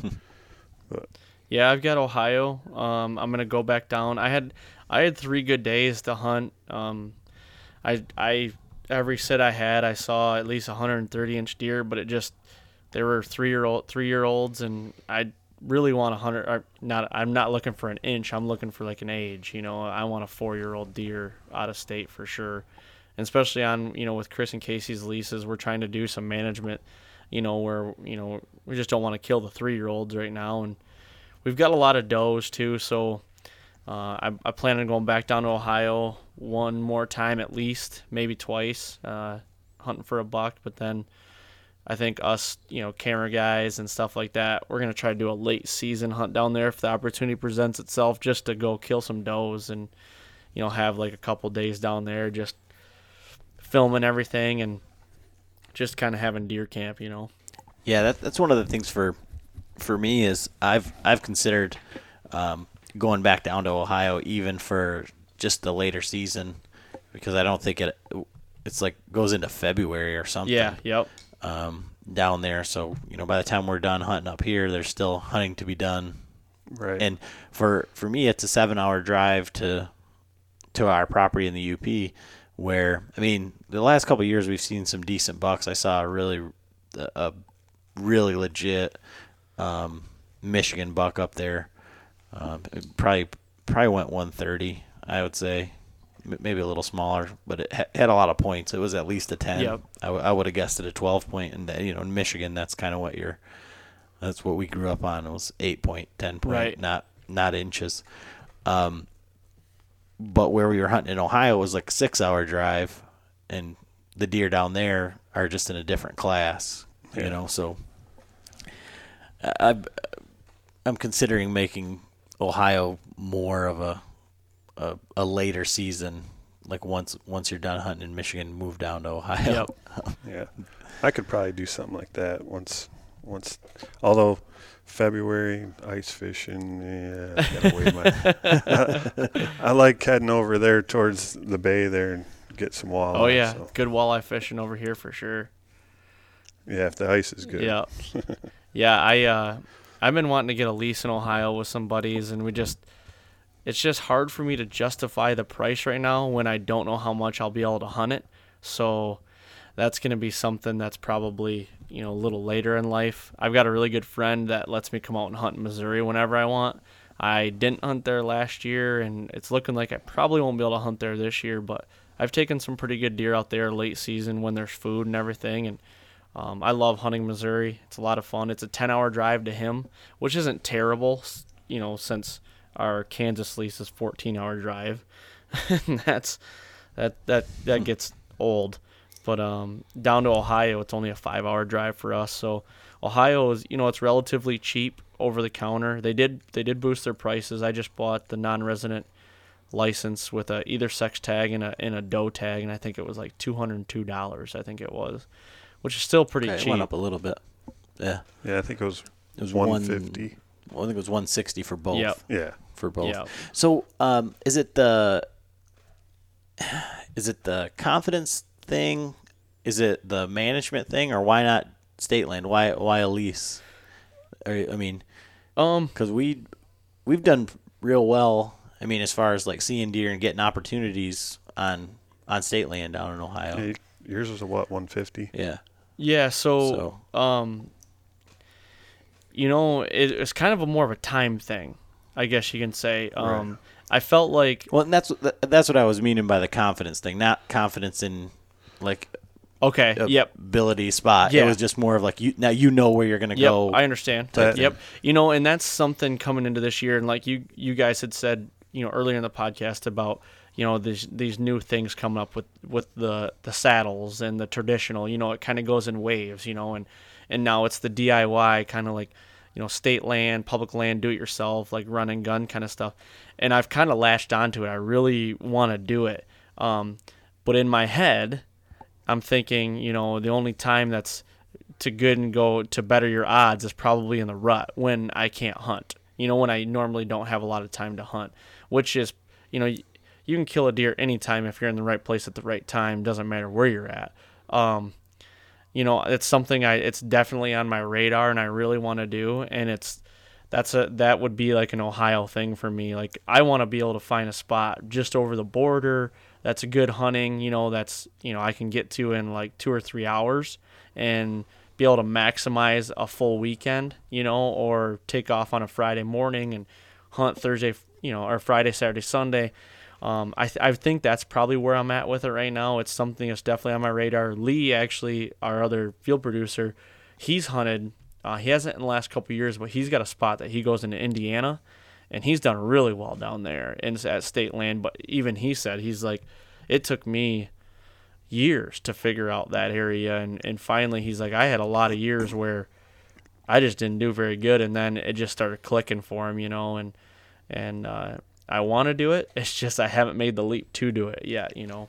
Right. Well, it's it's it's intimidating. Like I said, this year I've I've never uh, I've been out, I think, four or five times, and not sat a tree that I've ever been in, or hell, even seen before. Like I'm not going into spots where I've traditionally gone. It's just a matter of reading the sign. And I guess as far as seeing, I, I, I did put a couple trail cameras out on one of the the pieces um, of public right right near us, and I got one decent buck on there and another little buck, um, but I've only got bucks on my camera, and it wasn't an abundance of deer. It was just it was just bucks. So it was a little bit of validation of at least I'm choosing the right areas or or, or, or getting in there. But you know it is it is kind of intimidating to, to just say, okay, well, I'm just going to go and sit in here. But I think, you know, I know you had talked to uh, Greg Litzinger, and then um, we talked to um, Curtis Zabel from uh, Behind the Bow, and talking to those guys and and their stories of, you know, I mean, Greg the one year sat a whole season and saw nine deer the whole time, Yep. and you know Curtis in his uh, film The Life of a Public Land Bow Hunter, I mean he chronicles how many days he is into the season and how many deer he's seeing or not seeing, and just the the grind it out. And I think for me that's been a, a kind of like not necessarily like a confidence booster, but just lets me know that you know these guys that are getting it done on state land it's not just go out one sit kill them you know it's it's it's a lot of bouncing around and a lot of work and so it's just a matter of of like you said you know with your buddy in indiana there's is figuring it out. Putting your time in. but each one of those little things like for me is a like a confidence booster. Like okay so i've only got bucks on camera. They might not be great bucks but they're the bucks that are in the area and they're where i set my cameras. So that's a little bit of validation. Now just move further and, and try and figure out where they come from and and that sort of thing. Like i said getting back into those spots where there's not human sign. You know, when I came out in the dark, I didn't have the brightest light. I'll tell you that, but I didn't see tacks everywhere and ribbons and and everything like that. So all these little wins, but it's been a definite, you know, it's it's it's tough to to to only have so much time and and put it all in there. But I guess I would challenge you to say that if you had a lease and you were doing farm work down on your lease and all that stuff, the time that you'd be taking to go down there and manage your food plots and doing that sort of thing, you could also be scouting on public land until you figured out. Right, one hundred percent, know. and that's stuff that I've really, you know, fought with myself on. It's like you you do so much work for yourself on doing, you know, putting food plots in and, and hanging stands and everything. Why not take one year and put put the time and effort into finding a piece on on a map on onX or something, going down there and scouting it, and you know, really trying to hone your skills and see how see how you can do it, you know. And I honestly I think it might be just an excuse, but I really want to be able to hunt it in the rut and or not even just the rut. My favorite time to hunt's the 25th through the you know the first of November, 25th of October. So I you know and Casey and I usually leave around the 20th to the 25th, so we're usually gone until Thanksgiving. This year's a little different. I might actually be able to be in Michigan for the gun opener for the first time since 2011, which will be fun if if I'm here.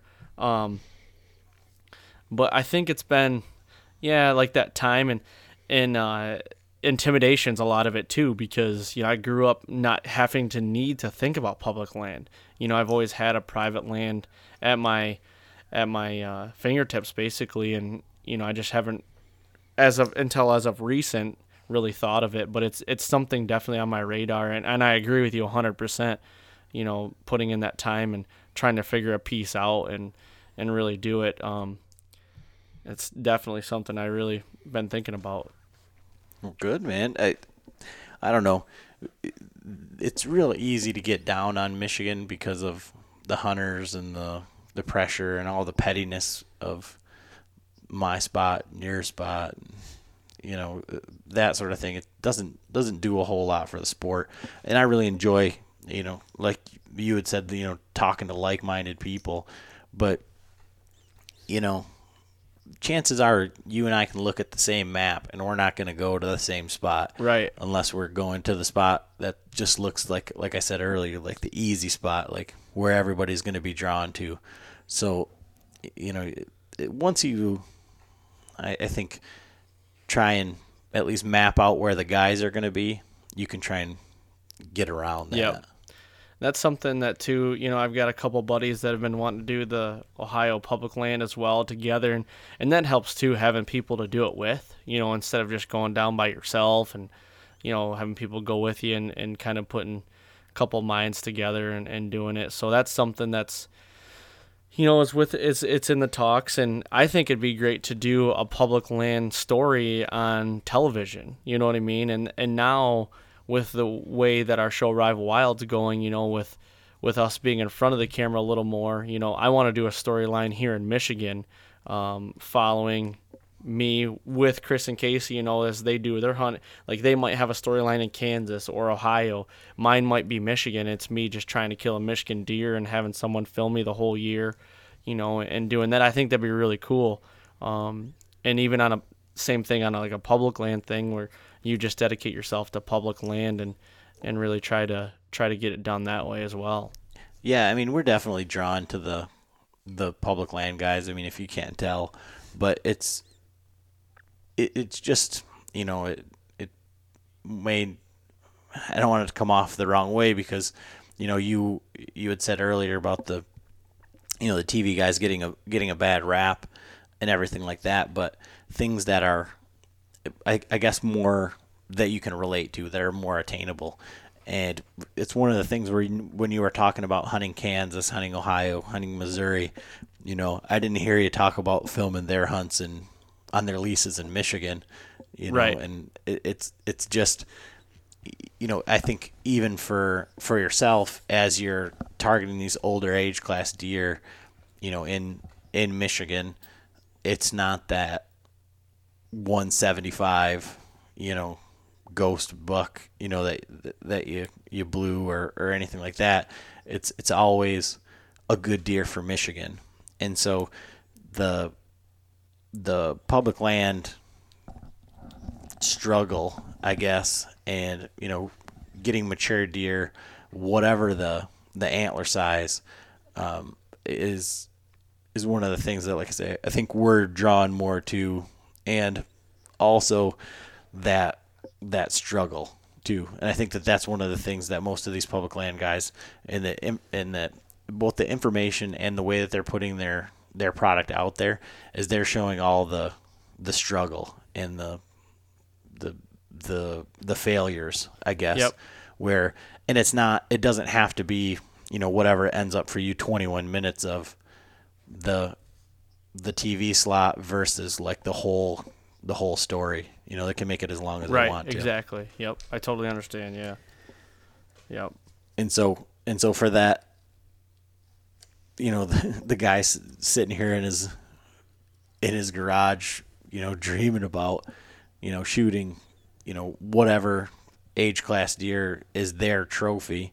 It kind of goes back to the one buck, the antler point restrictions. Everybody's going to have a different trophy, but I think everybody relates to that the hard work struggle that's kind of in your I don't know in, in your social class or whatever w you know with the two hundred fifty thousand dollar combine rolls by and you're sitting there watching a you know, a Boone and Crockett buck and it's it's not it's not the one you were after Yep. so and it's all you know, it's relative tough. too, you know, to where oh for you know, sure I mean, look at Lee and Tiffany out there. He's trying to kill six-year-old deer, you know, and we're just trying to get a glimpse at a two and a half to three and a half year old deer, you know, and it's all like, Yep. Right. and everybody's like, oh, I want to see these TV guys to come to Michigan and hunt my property and kill this deer there. Well, you know, it's probably not going to happen because those deer, I mean, they do exist here, but also they have a lot of things out in, you know, different parts of the country that we don't have, which we have a million hunters or whatever the number is, you know, and here's a, a little stat for you, which is,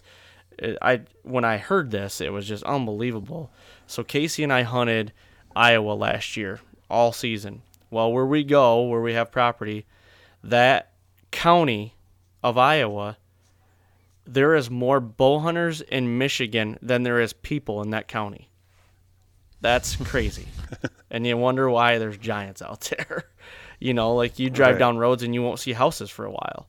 You know, but just think about that. There's more bow hunters, just bow hunters in Michigan than there is people in that county. That's a whole county.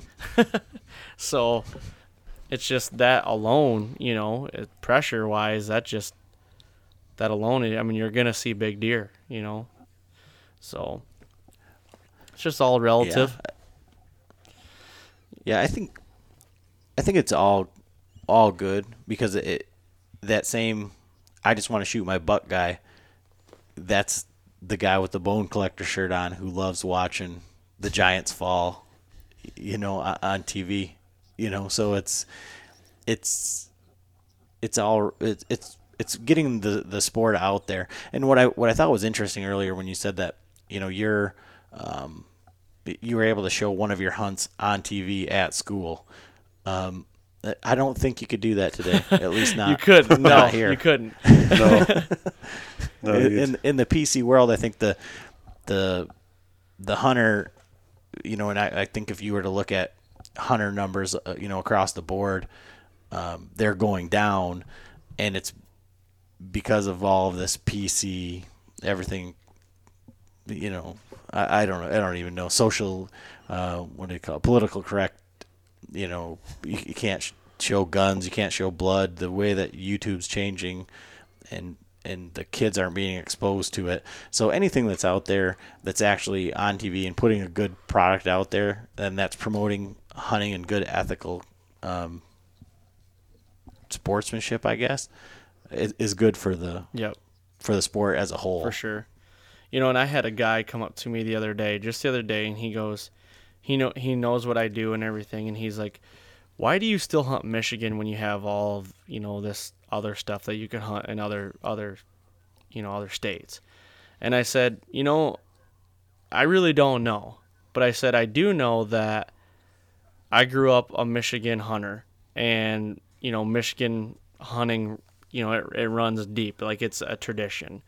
and I said that I get more gratification trying to kill a three and a half year old deer here in Michigan, whether the whatever the size is, than I am trying to kill a 160 inch deer somewhere else.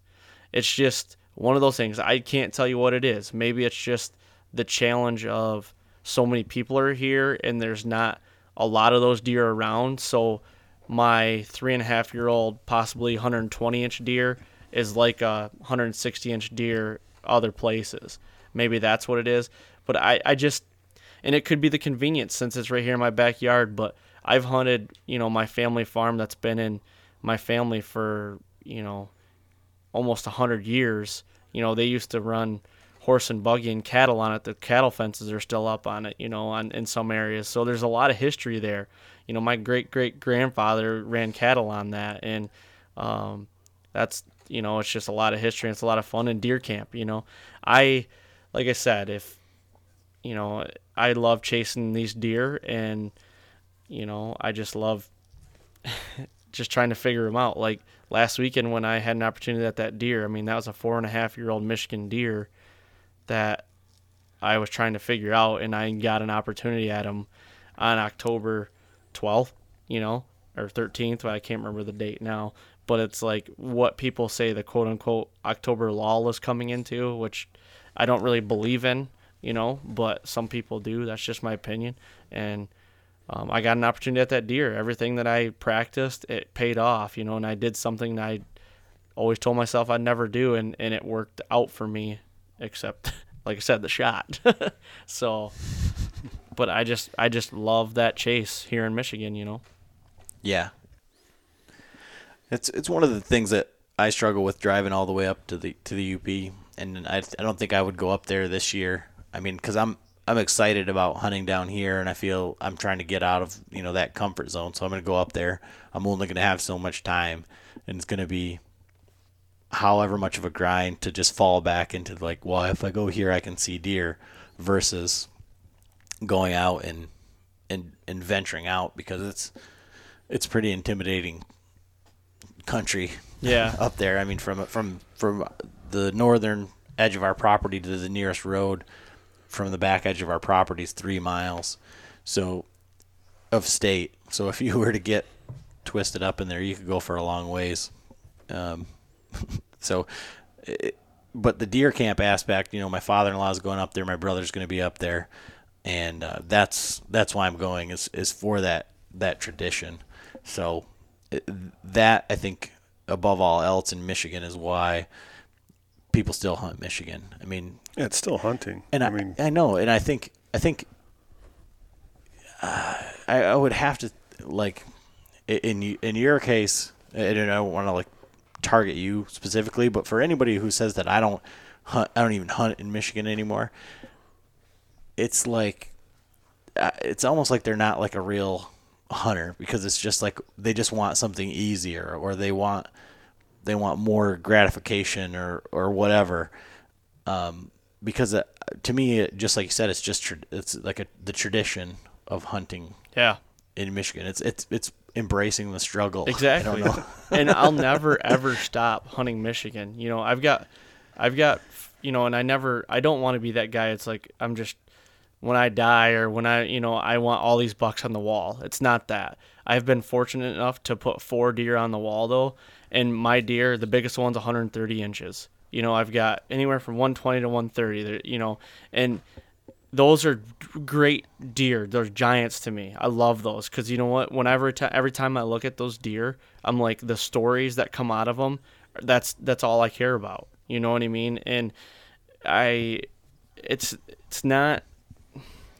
Everybody gets wrapped up into inches, and I do too. I have. It's like I always talk. It's like, don't ask the guy how many inches the deer was. Ask him something else. Like it's not about that. You know, I just it goes in stages like in my opinion you know i i shot a couple hundred inch deer and then i wanted to go a little higher than that so i did that and i wanted to go a little higher than that and that's kind of where i'm at now and but i shot a two year old deer and now i shot a three and a half year old deer and that's what i want to target right now because we don't have a lot of three and a half year old deer so it's it's easy to get wrapped up into that because that's what our social world and our hunting industry is you know? It's promoting and i'm not saying tv shows are all good because i think a lot of our tv shows are promoting bad things as far as like you know you know you're not accepted unless you shoot a 150 inch deer. Well no that's not right. You know what i mean? Like that's i i don't like that part of it and i feel like you know some tv shows are portraying that as well and i, I don't want to get wrapped up into that either so, and you know how you're saying about the Michigan deer or the Upper Peninsula, we I actually have a family deer camp up in Delta County, up right on US two, um, right by uh, um, Nahma and uh, Rapid River, right in that area, and Oh yeah, I've hunted up yeah, there. and we have we only have like an acre of private land, but everything's public around it. And all, my buddies and I, we've been talking for years. We're like, we need to go up there. We have a cabin to stay at, and like just go hunt public land. And we just haven't done it, you know. And it's right there at our fingertips, you know. And we get cheap tags because we get you know the I guess you'd call them cheap. We get the resident tags, so it's like why not go up there for a week and just have deer camp, just have fun, you know, and just haven't done it yet. So that's on the radar too. Well, anytime you're headed up that way, let me know because uh, like our, my camp's about an hour from there. Okay. Um, and I've hunted um, state land on uh, Stonington, so like on the Stonington Peninsula, um, which is I think ba- back maybe just a little bit to the east of that. Yeah. But I've hunted there quite a bit, so you know if you're if you're going up there and you want to learn some public land right there, I can I can point you to some to some areas. Definitely, man. And that's I haven't been up there since I was probably 17, just because I've been so busy and nobody's really gone up there in a while. And uh, it might be something we just need to plan a trip and just go up there in the in the summer or spring or something and do some scouting and and uh, just get a group of guys whoever own wants to go up there and just have like a guys weekend, you know. Do our own little uh, Michigan public uh, public land uh, competition. There you go. That'd be fun. So so yeah. Well, I got one last question for you guys. You know, we're coming up here in a couple hours, which has been awesome, and love the conversation. But I got one more p- question for both of you. Um, you know, without basically keep your bow and you know the the obvious things out of it, but if you had one piece of gear that you couldn't live without, what would that piece of gear be and why? Well, so that I, I don't know. Um, I, I would I would say, and I was asked this on an, another podcast recently, and I think most importantly for what I'm doing right now would be a compass. um, and that's just you know from from the time I was like I just told you, like our our property in the UP, if you go north, it's three miles to the next road. So I was given a compass at ten years old and said, if you ever get lost, head south. And not the greatest thing to tell a ten year old because I probably came home and thought if I ever get lost, I just need to go south and I'll find what I'm looking for.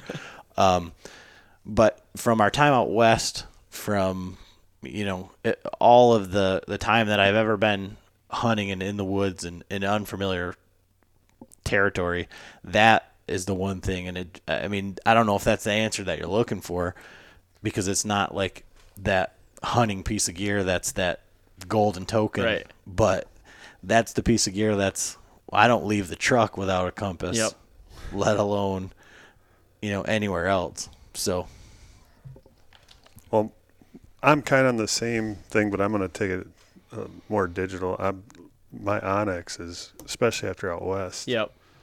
I mean, I, like I'll get up in my tree and then I'll sit there and look at you know all the surrounding properties and and try to scout at a new spot. I mean, so and it, or sit at home and lay in bed, you know, the night before and I'm like, all right, well, this is here. I want to check this out. So my biggest, especially after being out west and really utilizing that that tool out there, I think. I mean, the onX is my you know, besides my, yeah, like you said, bow or my tree stand. Right. Yep. But the- besides the the- obvious but- things, you know.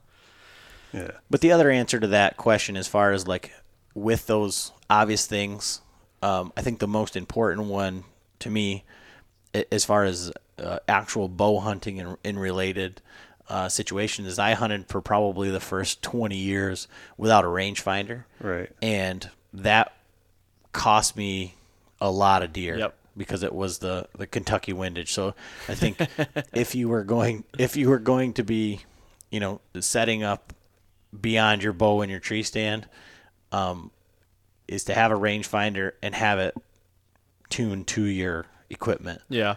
because there's going to be a variation between your buddy's rangefinder and yours, and that to me, as far as important gear, would be number one. Yep. Yeah. I'd, I'd agree with that. Like the other day, I was out, I had morning hunt, and I got down, and I ended up going over to another spot, was picking out a new tree, and ended up clearing some shooting lanes because it was nice and windy, and I was jumping around, and I got halfway back to my truck, and I looked down, and my rangefinder was I I buckled it onto my my uh, bino harness, Oh. and uh, I looked down, and the clip was there, and no So I spent an hour and a half backtracking, and finally found it. I was pretty sick to my stomach, Ah. but And they don't they don't just give those things away either. no, no. Yeah. But yeah, rangefinder is definitely up there. Yep. Well, cool. Well, I want to thank you guys for coming on here and doing this and just getting the time to you know to do it. I know it's getting kind of late. I always do these late at night, and I say that every time, but it's about the only time I got to do them. So, but uh, Yeah, we do the same. yeah, and you know I, I enjoy your guys' podcast. I listen to it every week, and keep doing everything you're doing, man. It's it. Uh, I love listening to you guys and hearing everything and all the guests you have on, and you know, and like I said, I appreciate you guys coming on and doing this with me as well. Uh, yeah, no problem. And, and you know, for for you to say that, it, it's really, you know, because we don't. I mean, you you can go on and look and see the downloads, and you don't know who they are, who's listening, or where they're at. I mean, I see that there's some in Russia and there's some here and there, but you know, it seems to be mostly the United States. So I just think it's people around here or, or like whatever. So you know, all the feedback that we get, and I'm sure you do too, is is just great. You know, just to, to hear people that are that are listening and that are following along and are interested. So, Yeah. you know, th- you know, thanks for thanks for the kind words. Yeah, no problem, man. You guys are you guys are doing good and doing great. Actually, I, I- like I said, I listen to it every Wednesday, and I drop mine every Wednesday too. So it gives me I got a 45 minute drive to work every day, so it's it's a good podcast and coffee time for me to kind of get my day ready. So, but perfect. And then we'll we'll we'll put this one out on our on our feed as well. So um, we'll kind of have that transition over to to get our listeners um, kind of spun up on everything that you're doing over there. sweet man, I appreciate So- that both of you. I really appreciate it. So, All All right. right. well, cool. Good talk, man. Yeah. Thanks. We'll have to do it again sometime. Maybe after the season, all the season winds down and everything, we'll have a, a regroup and just kind of explain how everything went. And you know, maybe we'll have uh, maybe I'll have my saddle by that time, and we can talk more about that too. Well, perfect. And I think you know we had kind of talked about it before. You know, we both went on our our big trips, and uh, you know, we're we're close enough. I think that we can you know get together and you know Maybe even we're like a, a walleye trip or something over towards yeah, head over there and do some fishing. There you go. or if you wanna, I got a nice deer camp here too. I mean, if you guys ever want to come up and we could do some, uh, you know, I don't know, do some small game hunting in the winter or something, and stay at the cabin. Or if you guys want to come up for the day or something, we can get together and just do a do a podcast. That'd be sweet. So, Yeah, Yeah, sounds good. Sounds great. So all right, man. All right. Well, thanks a lot, guys, All and uh, I will talk to you soon. All right. all right, See ya. thanks. All right, there it is, another podcast in the books. I know it was a little long, but it was a good conversation. I thought there was a lot of cool stuff in here that a lot of people could take from it. So, thanks again for listening, and thanks for all the support. And please go to iTunes, leave a five star rating, and leave some feedback. It's greatly appreciated. And uh, don't forget, next Wednesday we'll have an all new podcast. Thanks, guys. I am natural.